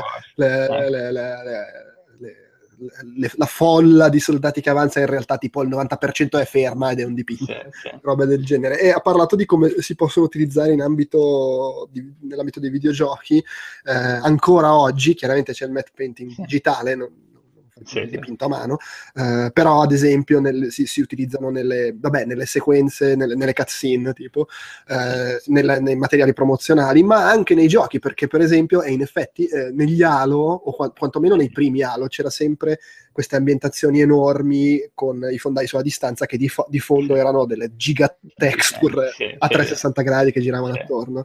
E, e vabbè, ha parlato un po' della, della tecnica, di come si, si- si- si realizzano questi, questi dipinti, dell'importanza Mhm. della composizione, di mettere Sì. tutti gli elementi per dare un senso di, di realismo. Era affascinante, era più che altro bello quello che mostrava. sì, volevo mostrare. Tu li hai visti quelli recentemente? È stato quando è uscito l'ultimo Star Wars, hanno fatto girare un po' quelli della saga originale, sono tipo Sì, sì. pazzeschi, c'è un livello Eh, di dettaglio tipo... No, no, sì, sì, era- era- erano bellissimi. L'anno scorso ho rivisto al, in- al cinema L'Impero colpisce ancora e certi Sì, fondali sì. sono, sono allucinanti. Sì. Ed è quasi pazzesco pensare che siano dei dipinti, cioè, Sì, sì. in quel caso erano dipinti veri, cioè materialmente c'è una tavola col dipinto. Sì. Beh, ad esempio, una cosa che ha fatto vedere nella, nella sua conferenza era eh, in Cliffhanger c'era il, il dipinto della montagna con un rettangolino al centro che è dove veniva inserita la parte invece girata in studio, che erano tipo loro che Ah, si menavano all'ingresso di una grotta e attorno c'era la montagna, così sembrava che fossero sull'orlo di un precipizio. Tipo. Eh, ed è bello perché poi tante volte cioè, eh, tante volte adesso magari c'hai, c'hai più l'occhio, però all'epoca spesso guardavi questi film e neanche ti rendevi conto che era un dipinto quello che stavi Sì. vedendo. Eh, no, quello è Eh, è la- è la affascinante. cosa bella dei film, dei videogiochi, del- della creazione, che ci sono talmente eh, di quelle, tali quelle scorciatoie e trucchi Sì. dietro quello che poi è l'esperienza del giocatore, che Sì, sì, no. in realtà è tipo tutto, tutto vuoto sotto, il- sotto i modelli delle geometrie, solo che si crede sia tutto un mondo. Mamma mia, mamma mia, il poe- la poesia. Che, poe- che Eh, poesia, sì, che poesia della stanchezza. Tra l'altro, a proposito di poesia, Double Tap, che... Sì. Ste- ma si dice ste o sti? Corran. Te, penso. Ste, ok, sì, ok. Che vabbè, è un matto. No, in realtà sì. Sti, ah, vedi? Eh. Eh, già altre volte mi sono trovato a dire, vabbè, questa cosa che ha fatto Ste Corran non sono in grado di raccontarla, vi dico che è stata figa. E cazzo, racconta- eh, era tipo un gigapippone sulla violenza nei videogiochi, sul fatto Sì, che, sì. che ci desensibilizza e e- era un po' un misto di racconto di, un- di lui che giocava a Ghost Oh, Recon con degli amici Ah, e il fatto che era coinvolgente tutto, ma anche di cose invece più del- cose del- della real life, per dirla con i termini di voi giovani, e- eh, di quando lui... Smettila di tentare di essere giovane. No, hai ragione, hai ragione. E di quando lui e tipo praticamente tutta la redazione di Edge sono stati bu- cacciati a calci in culo perché lui aveva fatto questo editoriale. Lui era Red Eye tipo su Edge. Ed era l'editoriale su dopo un qualche, una qualche sparatoria in America diceva Sì. che aveva detto che tipo Activision se non sbaglio era complice Sì. di quegli No, omicidi ma in realtà aveva anche scritto che la propria redazione, eh, la la- il publisher di Edge era complice perché continuava a Dai. promuovere anche loro la, sì, sì. la- di armi. eh. Le- le- le- insomma l'eccesso di pistole e di pistola anche se sì, vogliamo sì, eh. Beh, che secondo me non c'ha neanche tutti i torti eh.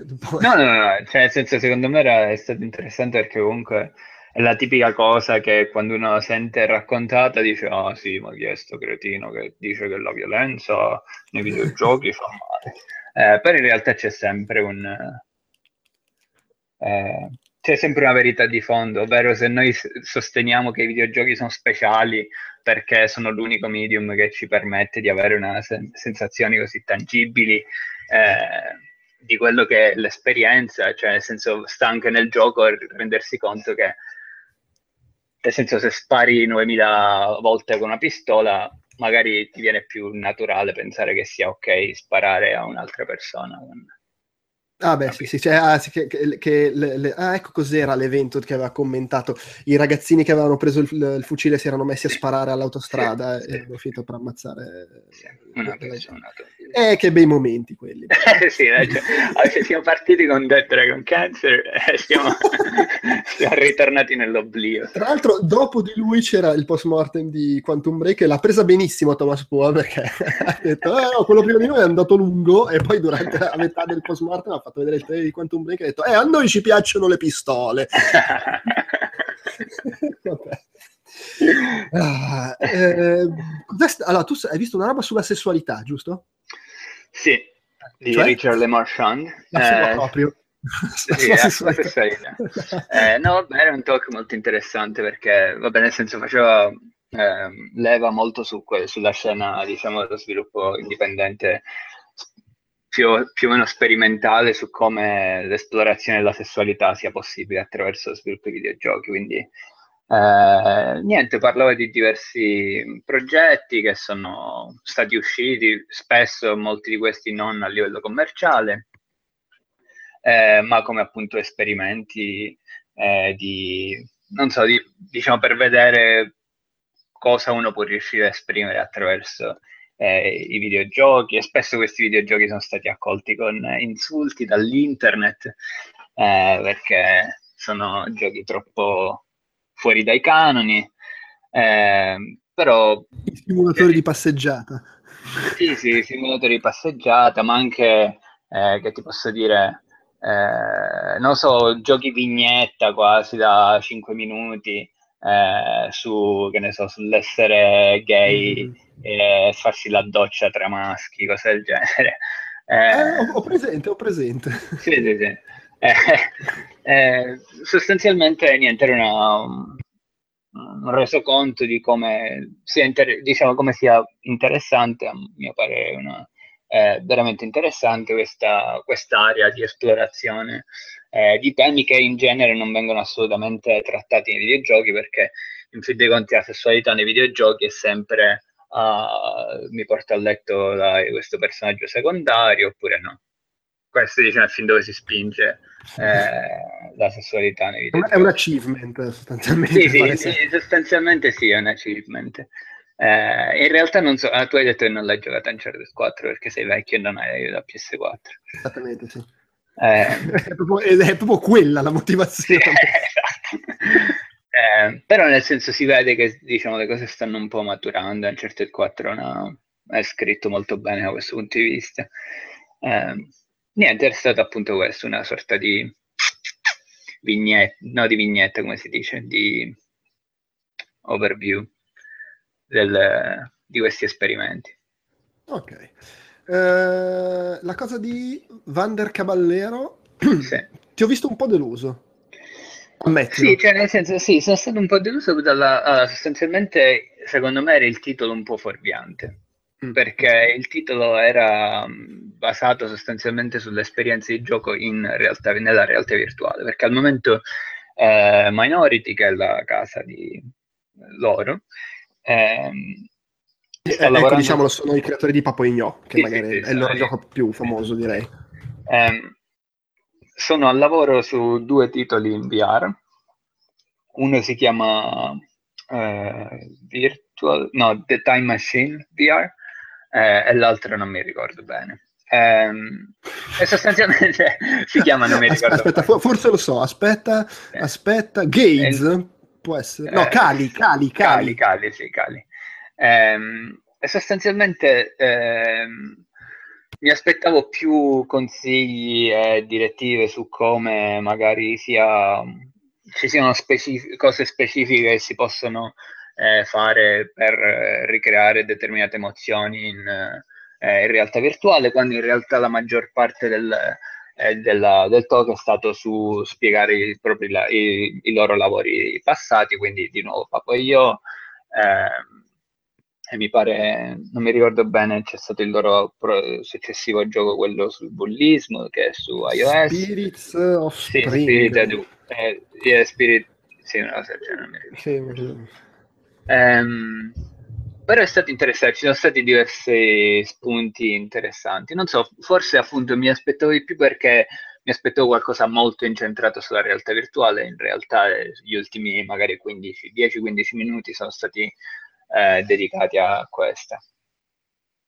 Eh, però no, è stato interessante perché ad esempio ci sono state diverse osservazioni, lui ha detto eh, in genere quando noi guardiamo un film, eh, se c'è una persona che guarda eh, una, un attore, un'attrice che guarda direttamente dritto alla telecamera, eh, diciamo abbiamo una certa connessione, però abbiamo comunque una certa distanza emotiva perché c'è uno schermo, sappiamo che stiamo guardando lo schermo.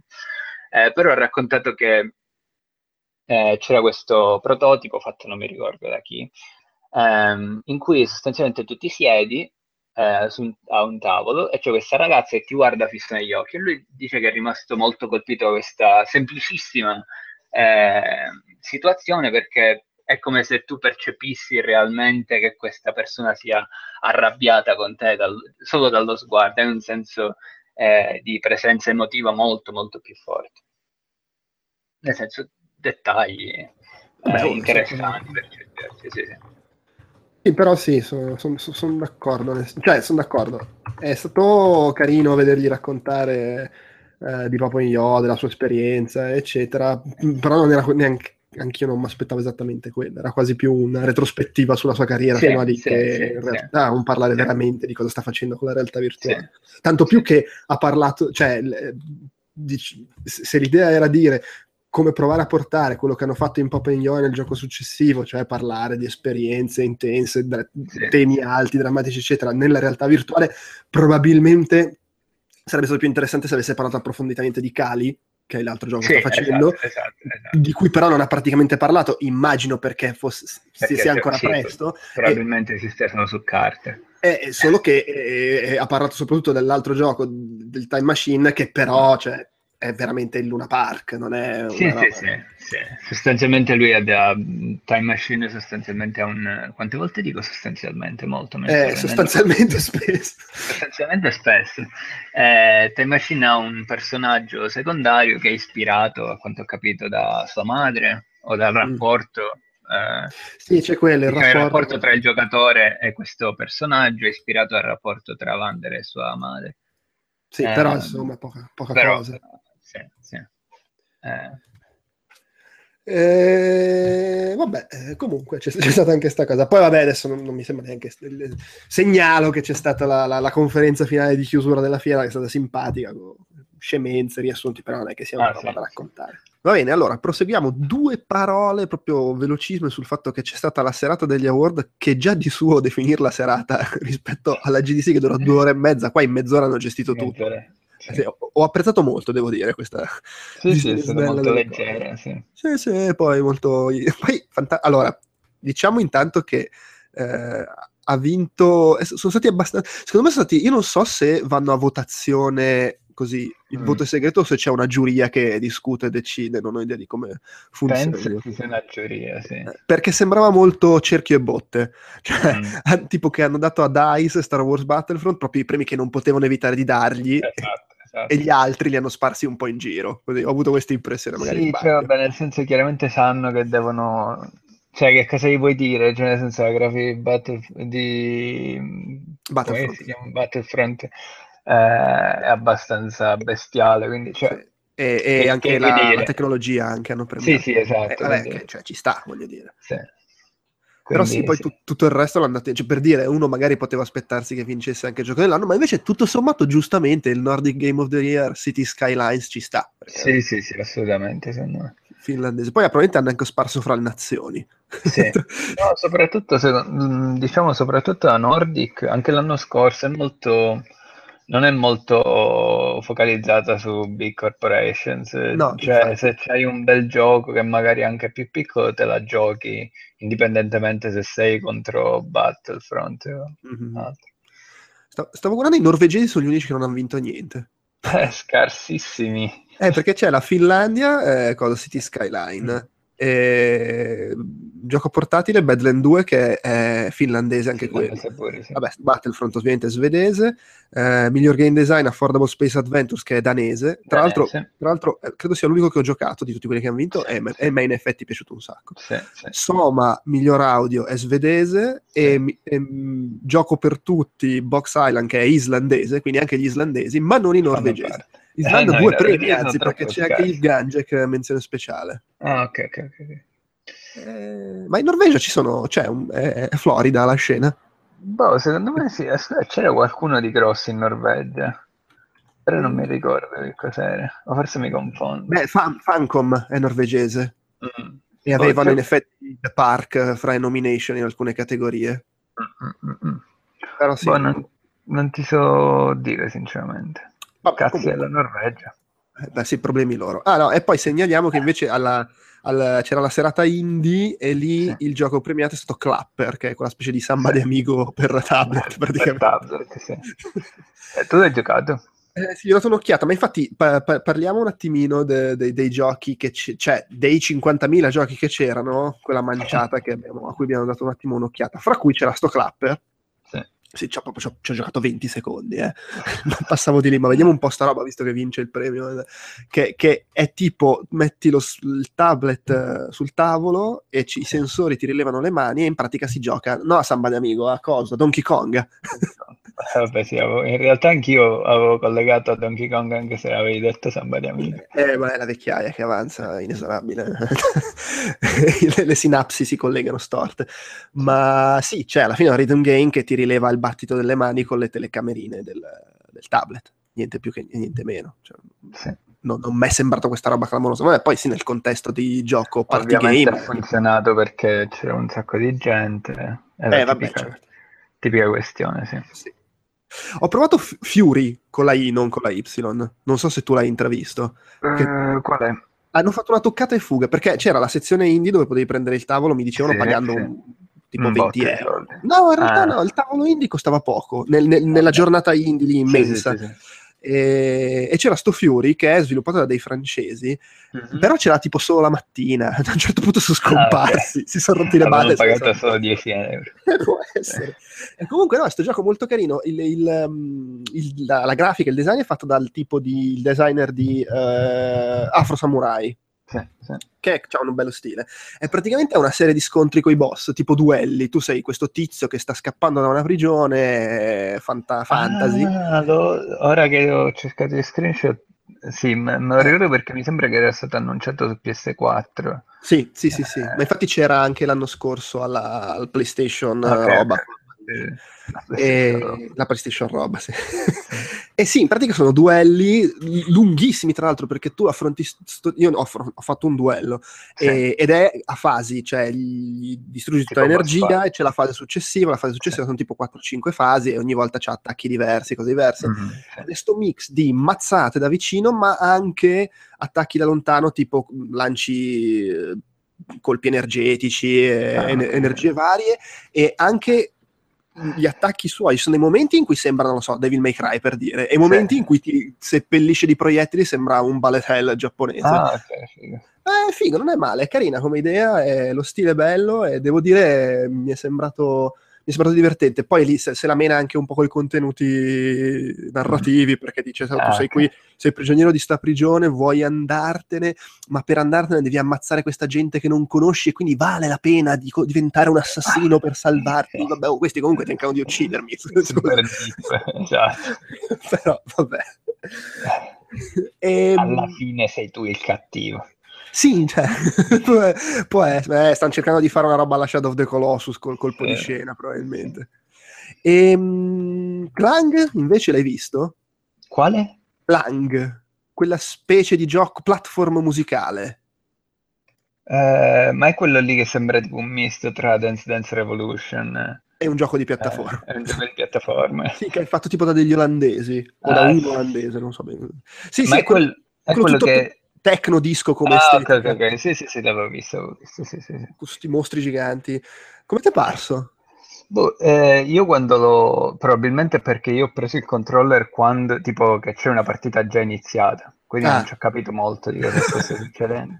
Eh, però all'inizio pensavo la, la- la struttura, diciamo, come rhythm game e il platform non avessero una gra- grossa connessione nella- Mm. nell'area in cui ero io.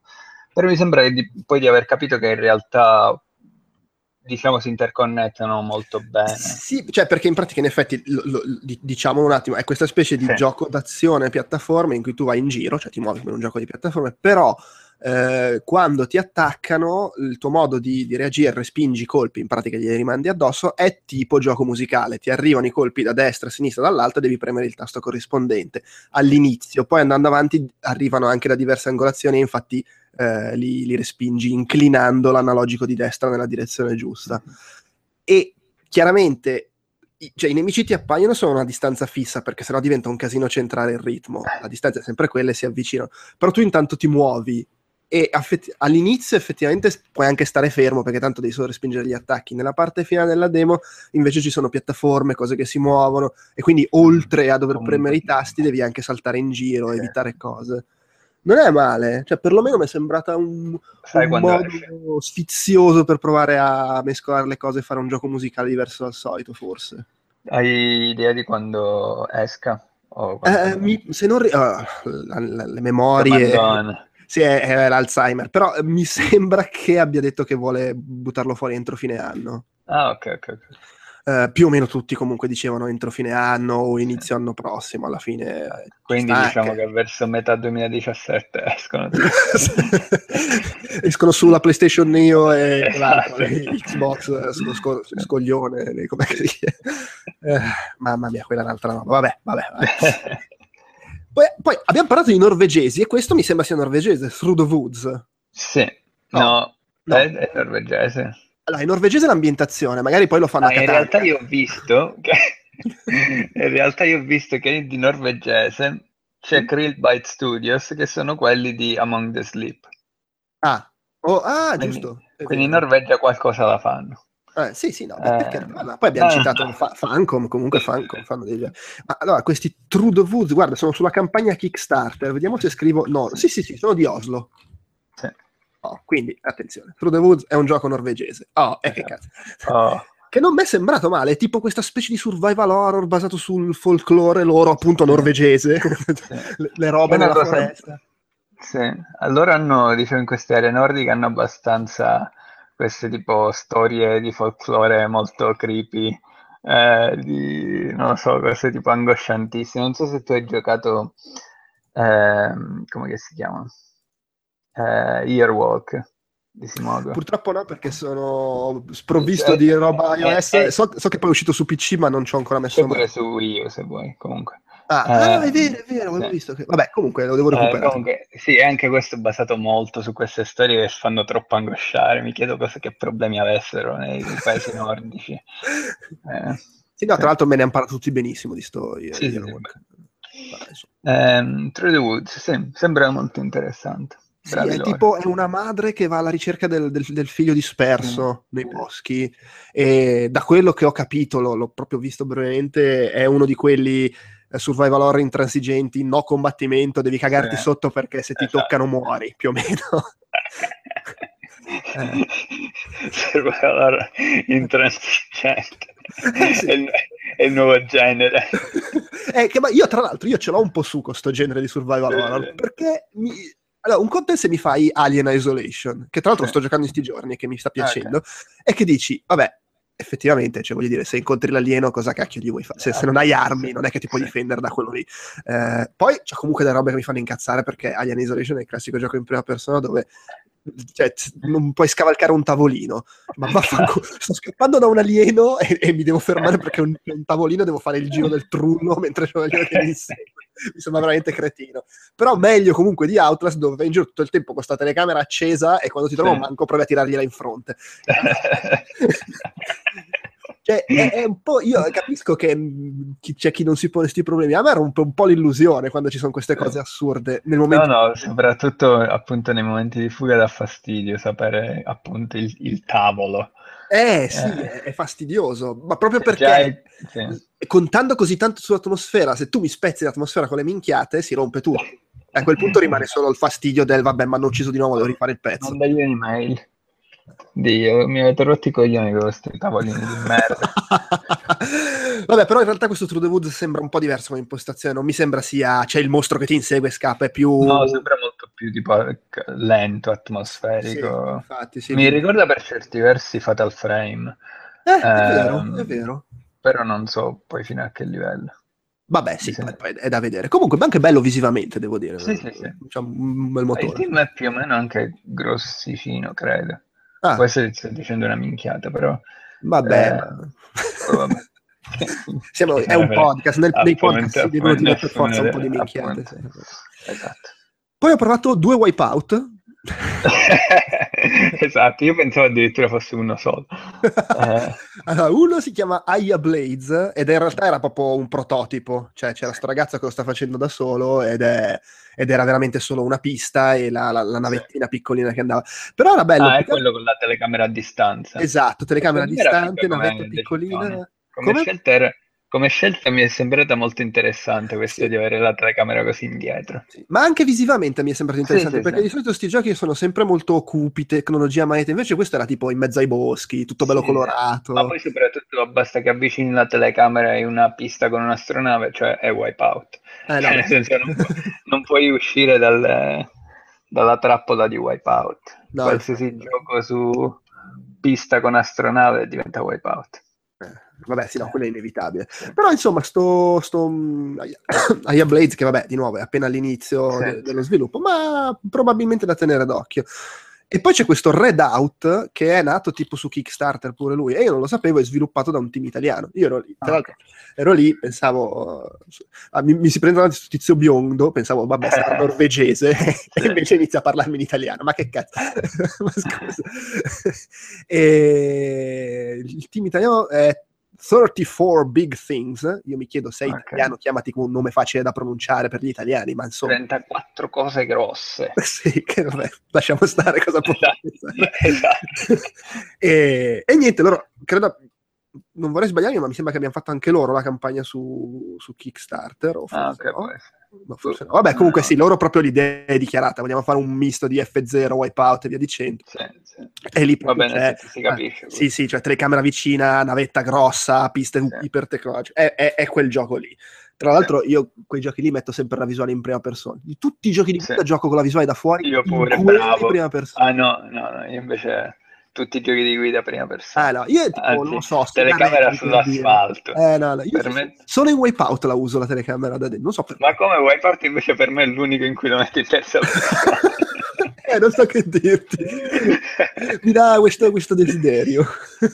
I giochi di guida, tipo, se li metti in terza persona, ti perdono la velocità, perdono tutto il senso di velocità. Eh, lo so, mi piace me. vedere la macchina eh, quando faccio sportellate. Ah, ok, va bene, va bene, ci sta. No, no, non, so, non so cosa dirti, eh. sono, sono cose personali. no? La vecchiaia. Eh, esattamente, certo, è quello. Eh, beh, sì, è la vecchiaia. Io da piccolo giocavo a quei giochi di guida per Atari 2006, lì si vedeva l'auto. Esatto. Pit stop, enduro, quelle robacce là. Ah, tu hai giocato a Figment, che sembrava bello visivamente. Sì, Figment tipo visivamente era una cosa veramente meravigliosa. Eh, il gioco in sé era abbastanza carino, sempliciotto, però carino. Cioè sembra una sorta di misto tra un'avventura grafica e un...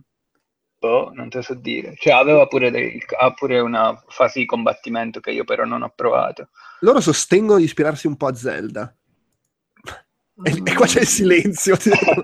No, beh, nel senso, strutturalmente mi è sembrato parecchio diverso, cioè, ripeto, qu- quantomeno dalla demo. Eh, a meno che lo- loro non intendano dal punto di vista magari atmosferico dell'universo.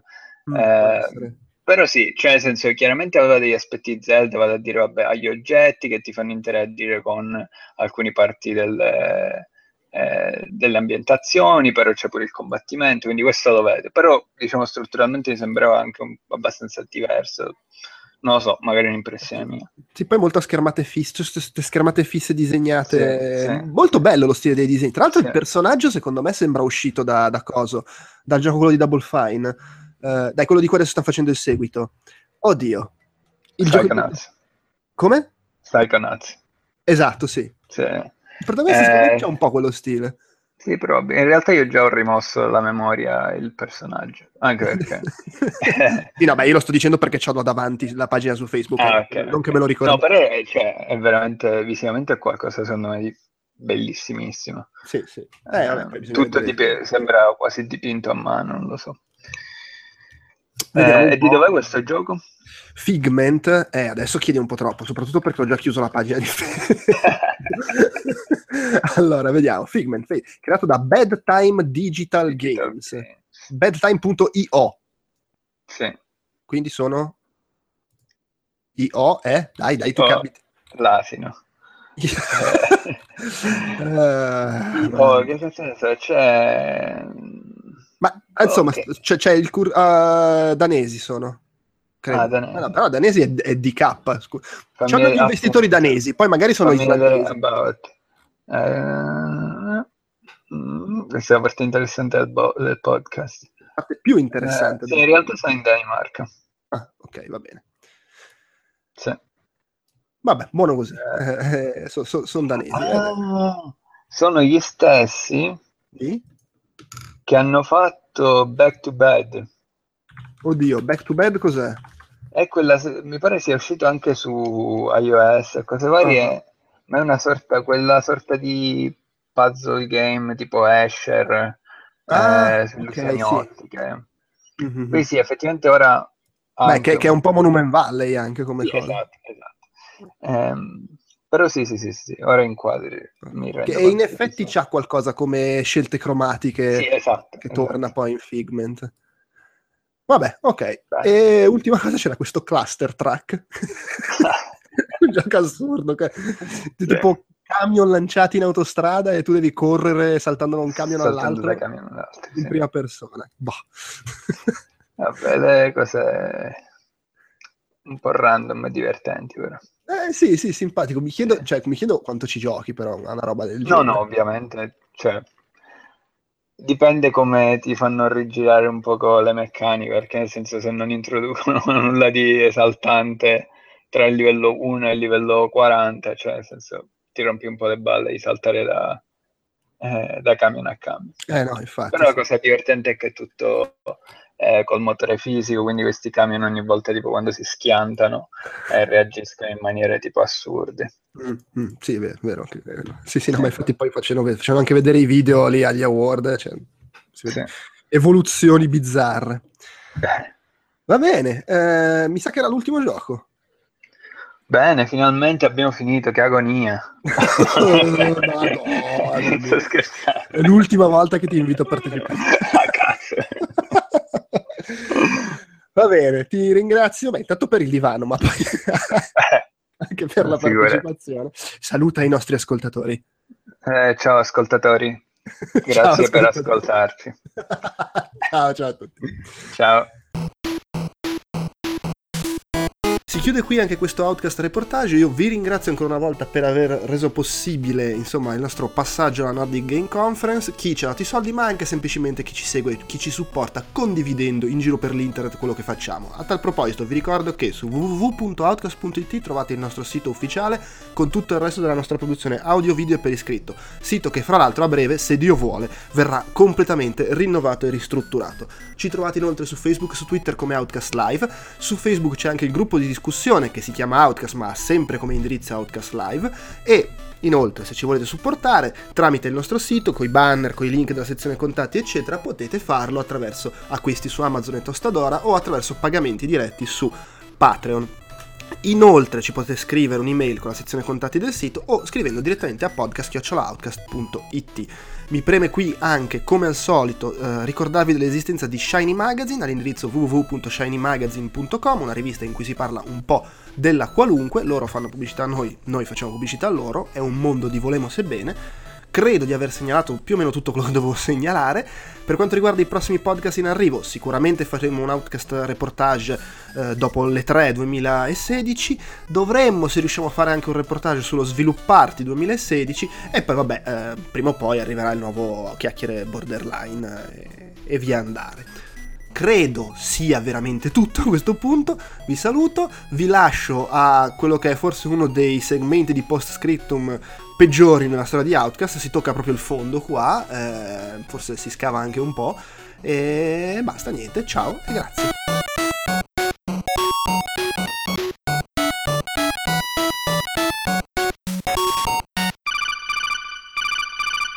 Il raffreddore ti è passato? Sì, ma era più mal di gola in realtà. Ho fatto Ah, una- ok. tre giorni di terapia intensiva con pastiglie, gocce e financo supposte. Ottimo. Sono andato al farmacista chiedendo scusi, ma delle pastiglie per mal di gola? No, ma le pastiglie da sole non bastano. Guarda, prendi queste pastiglie, ci metti sopra le gocce, ti ficchi le supposte. Vabbè, Va bene, grazie. devo dire che ha funzionato. Però ha funzionato. Sì, era un po' come infilarsi de- delle Halls Mentoliptus nel culo, però se si sente nella gola e anche nel naso, queste si sentono tutte nel culo.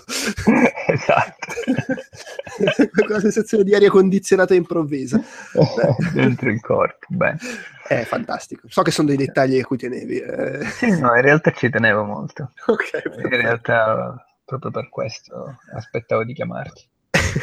va bene. Eh, sta già registrando, quindi direi che possiamo... Ottima, registrata la chiamata. Sì, al limite ho il segmento da aggiungere in fondo. Esatto. in Eh. fondo, tra l'altro, a proposito.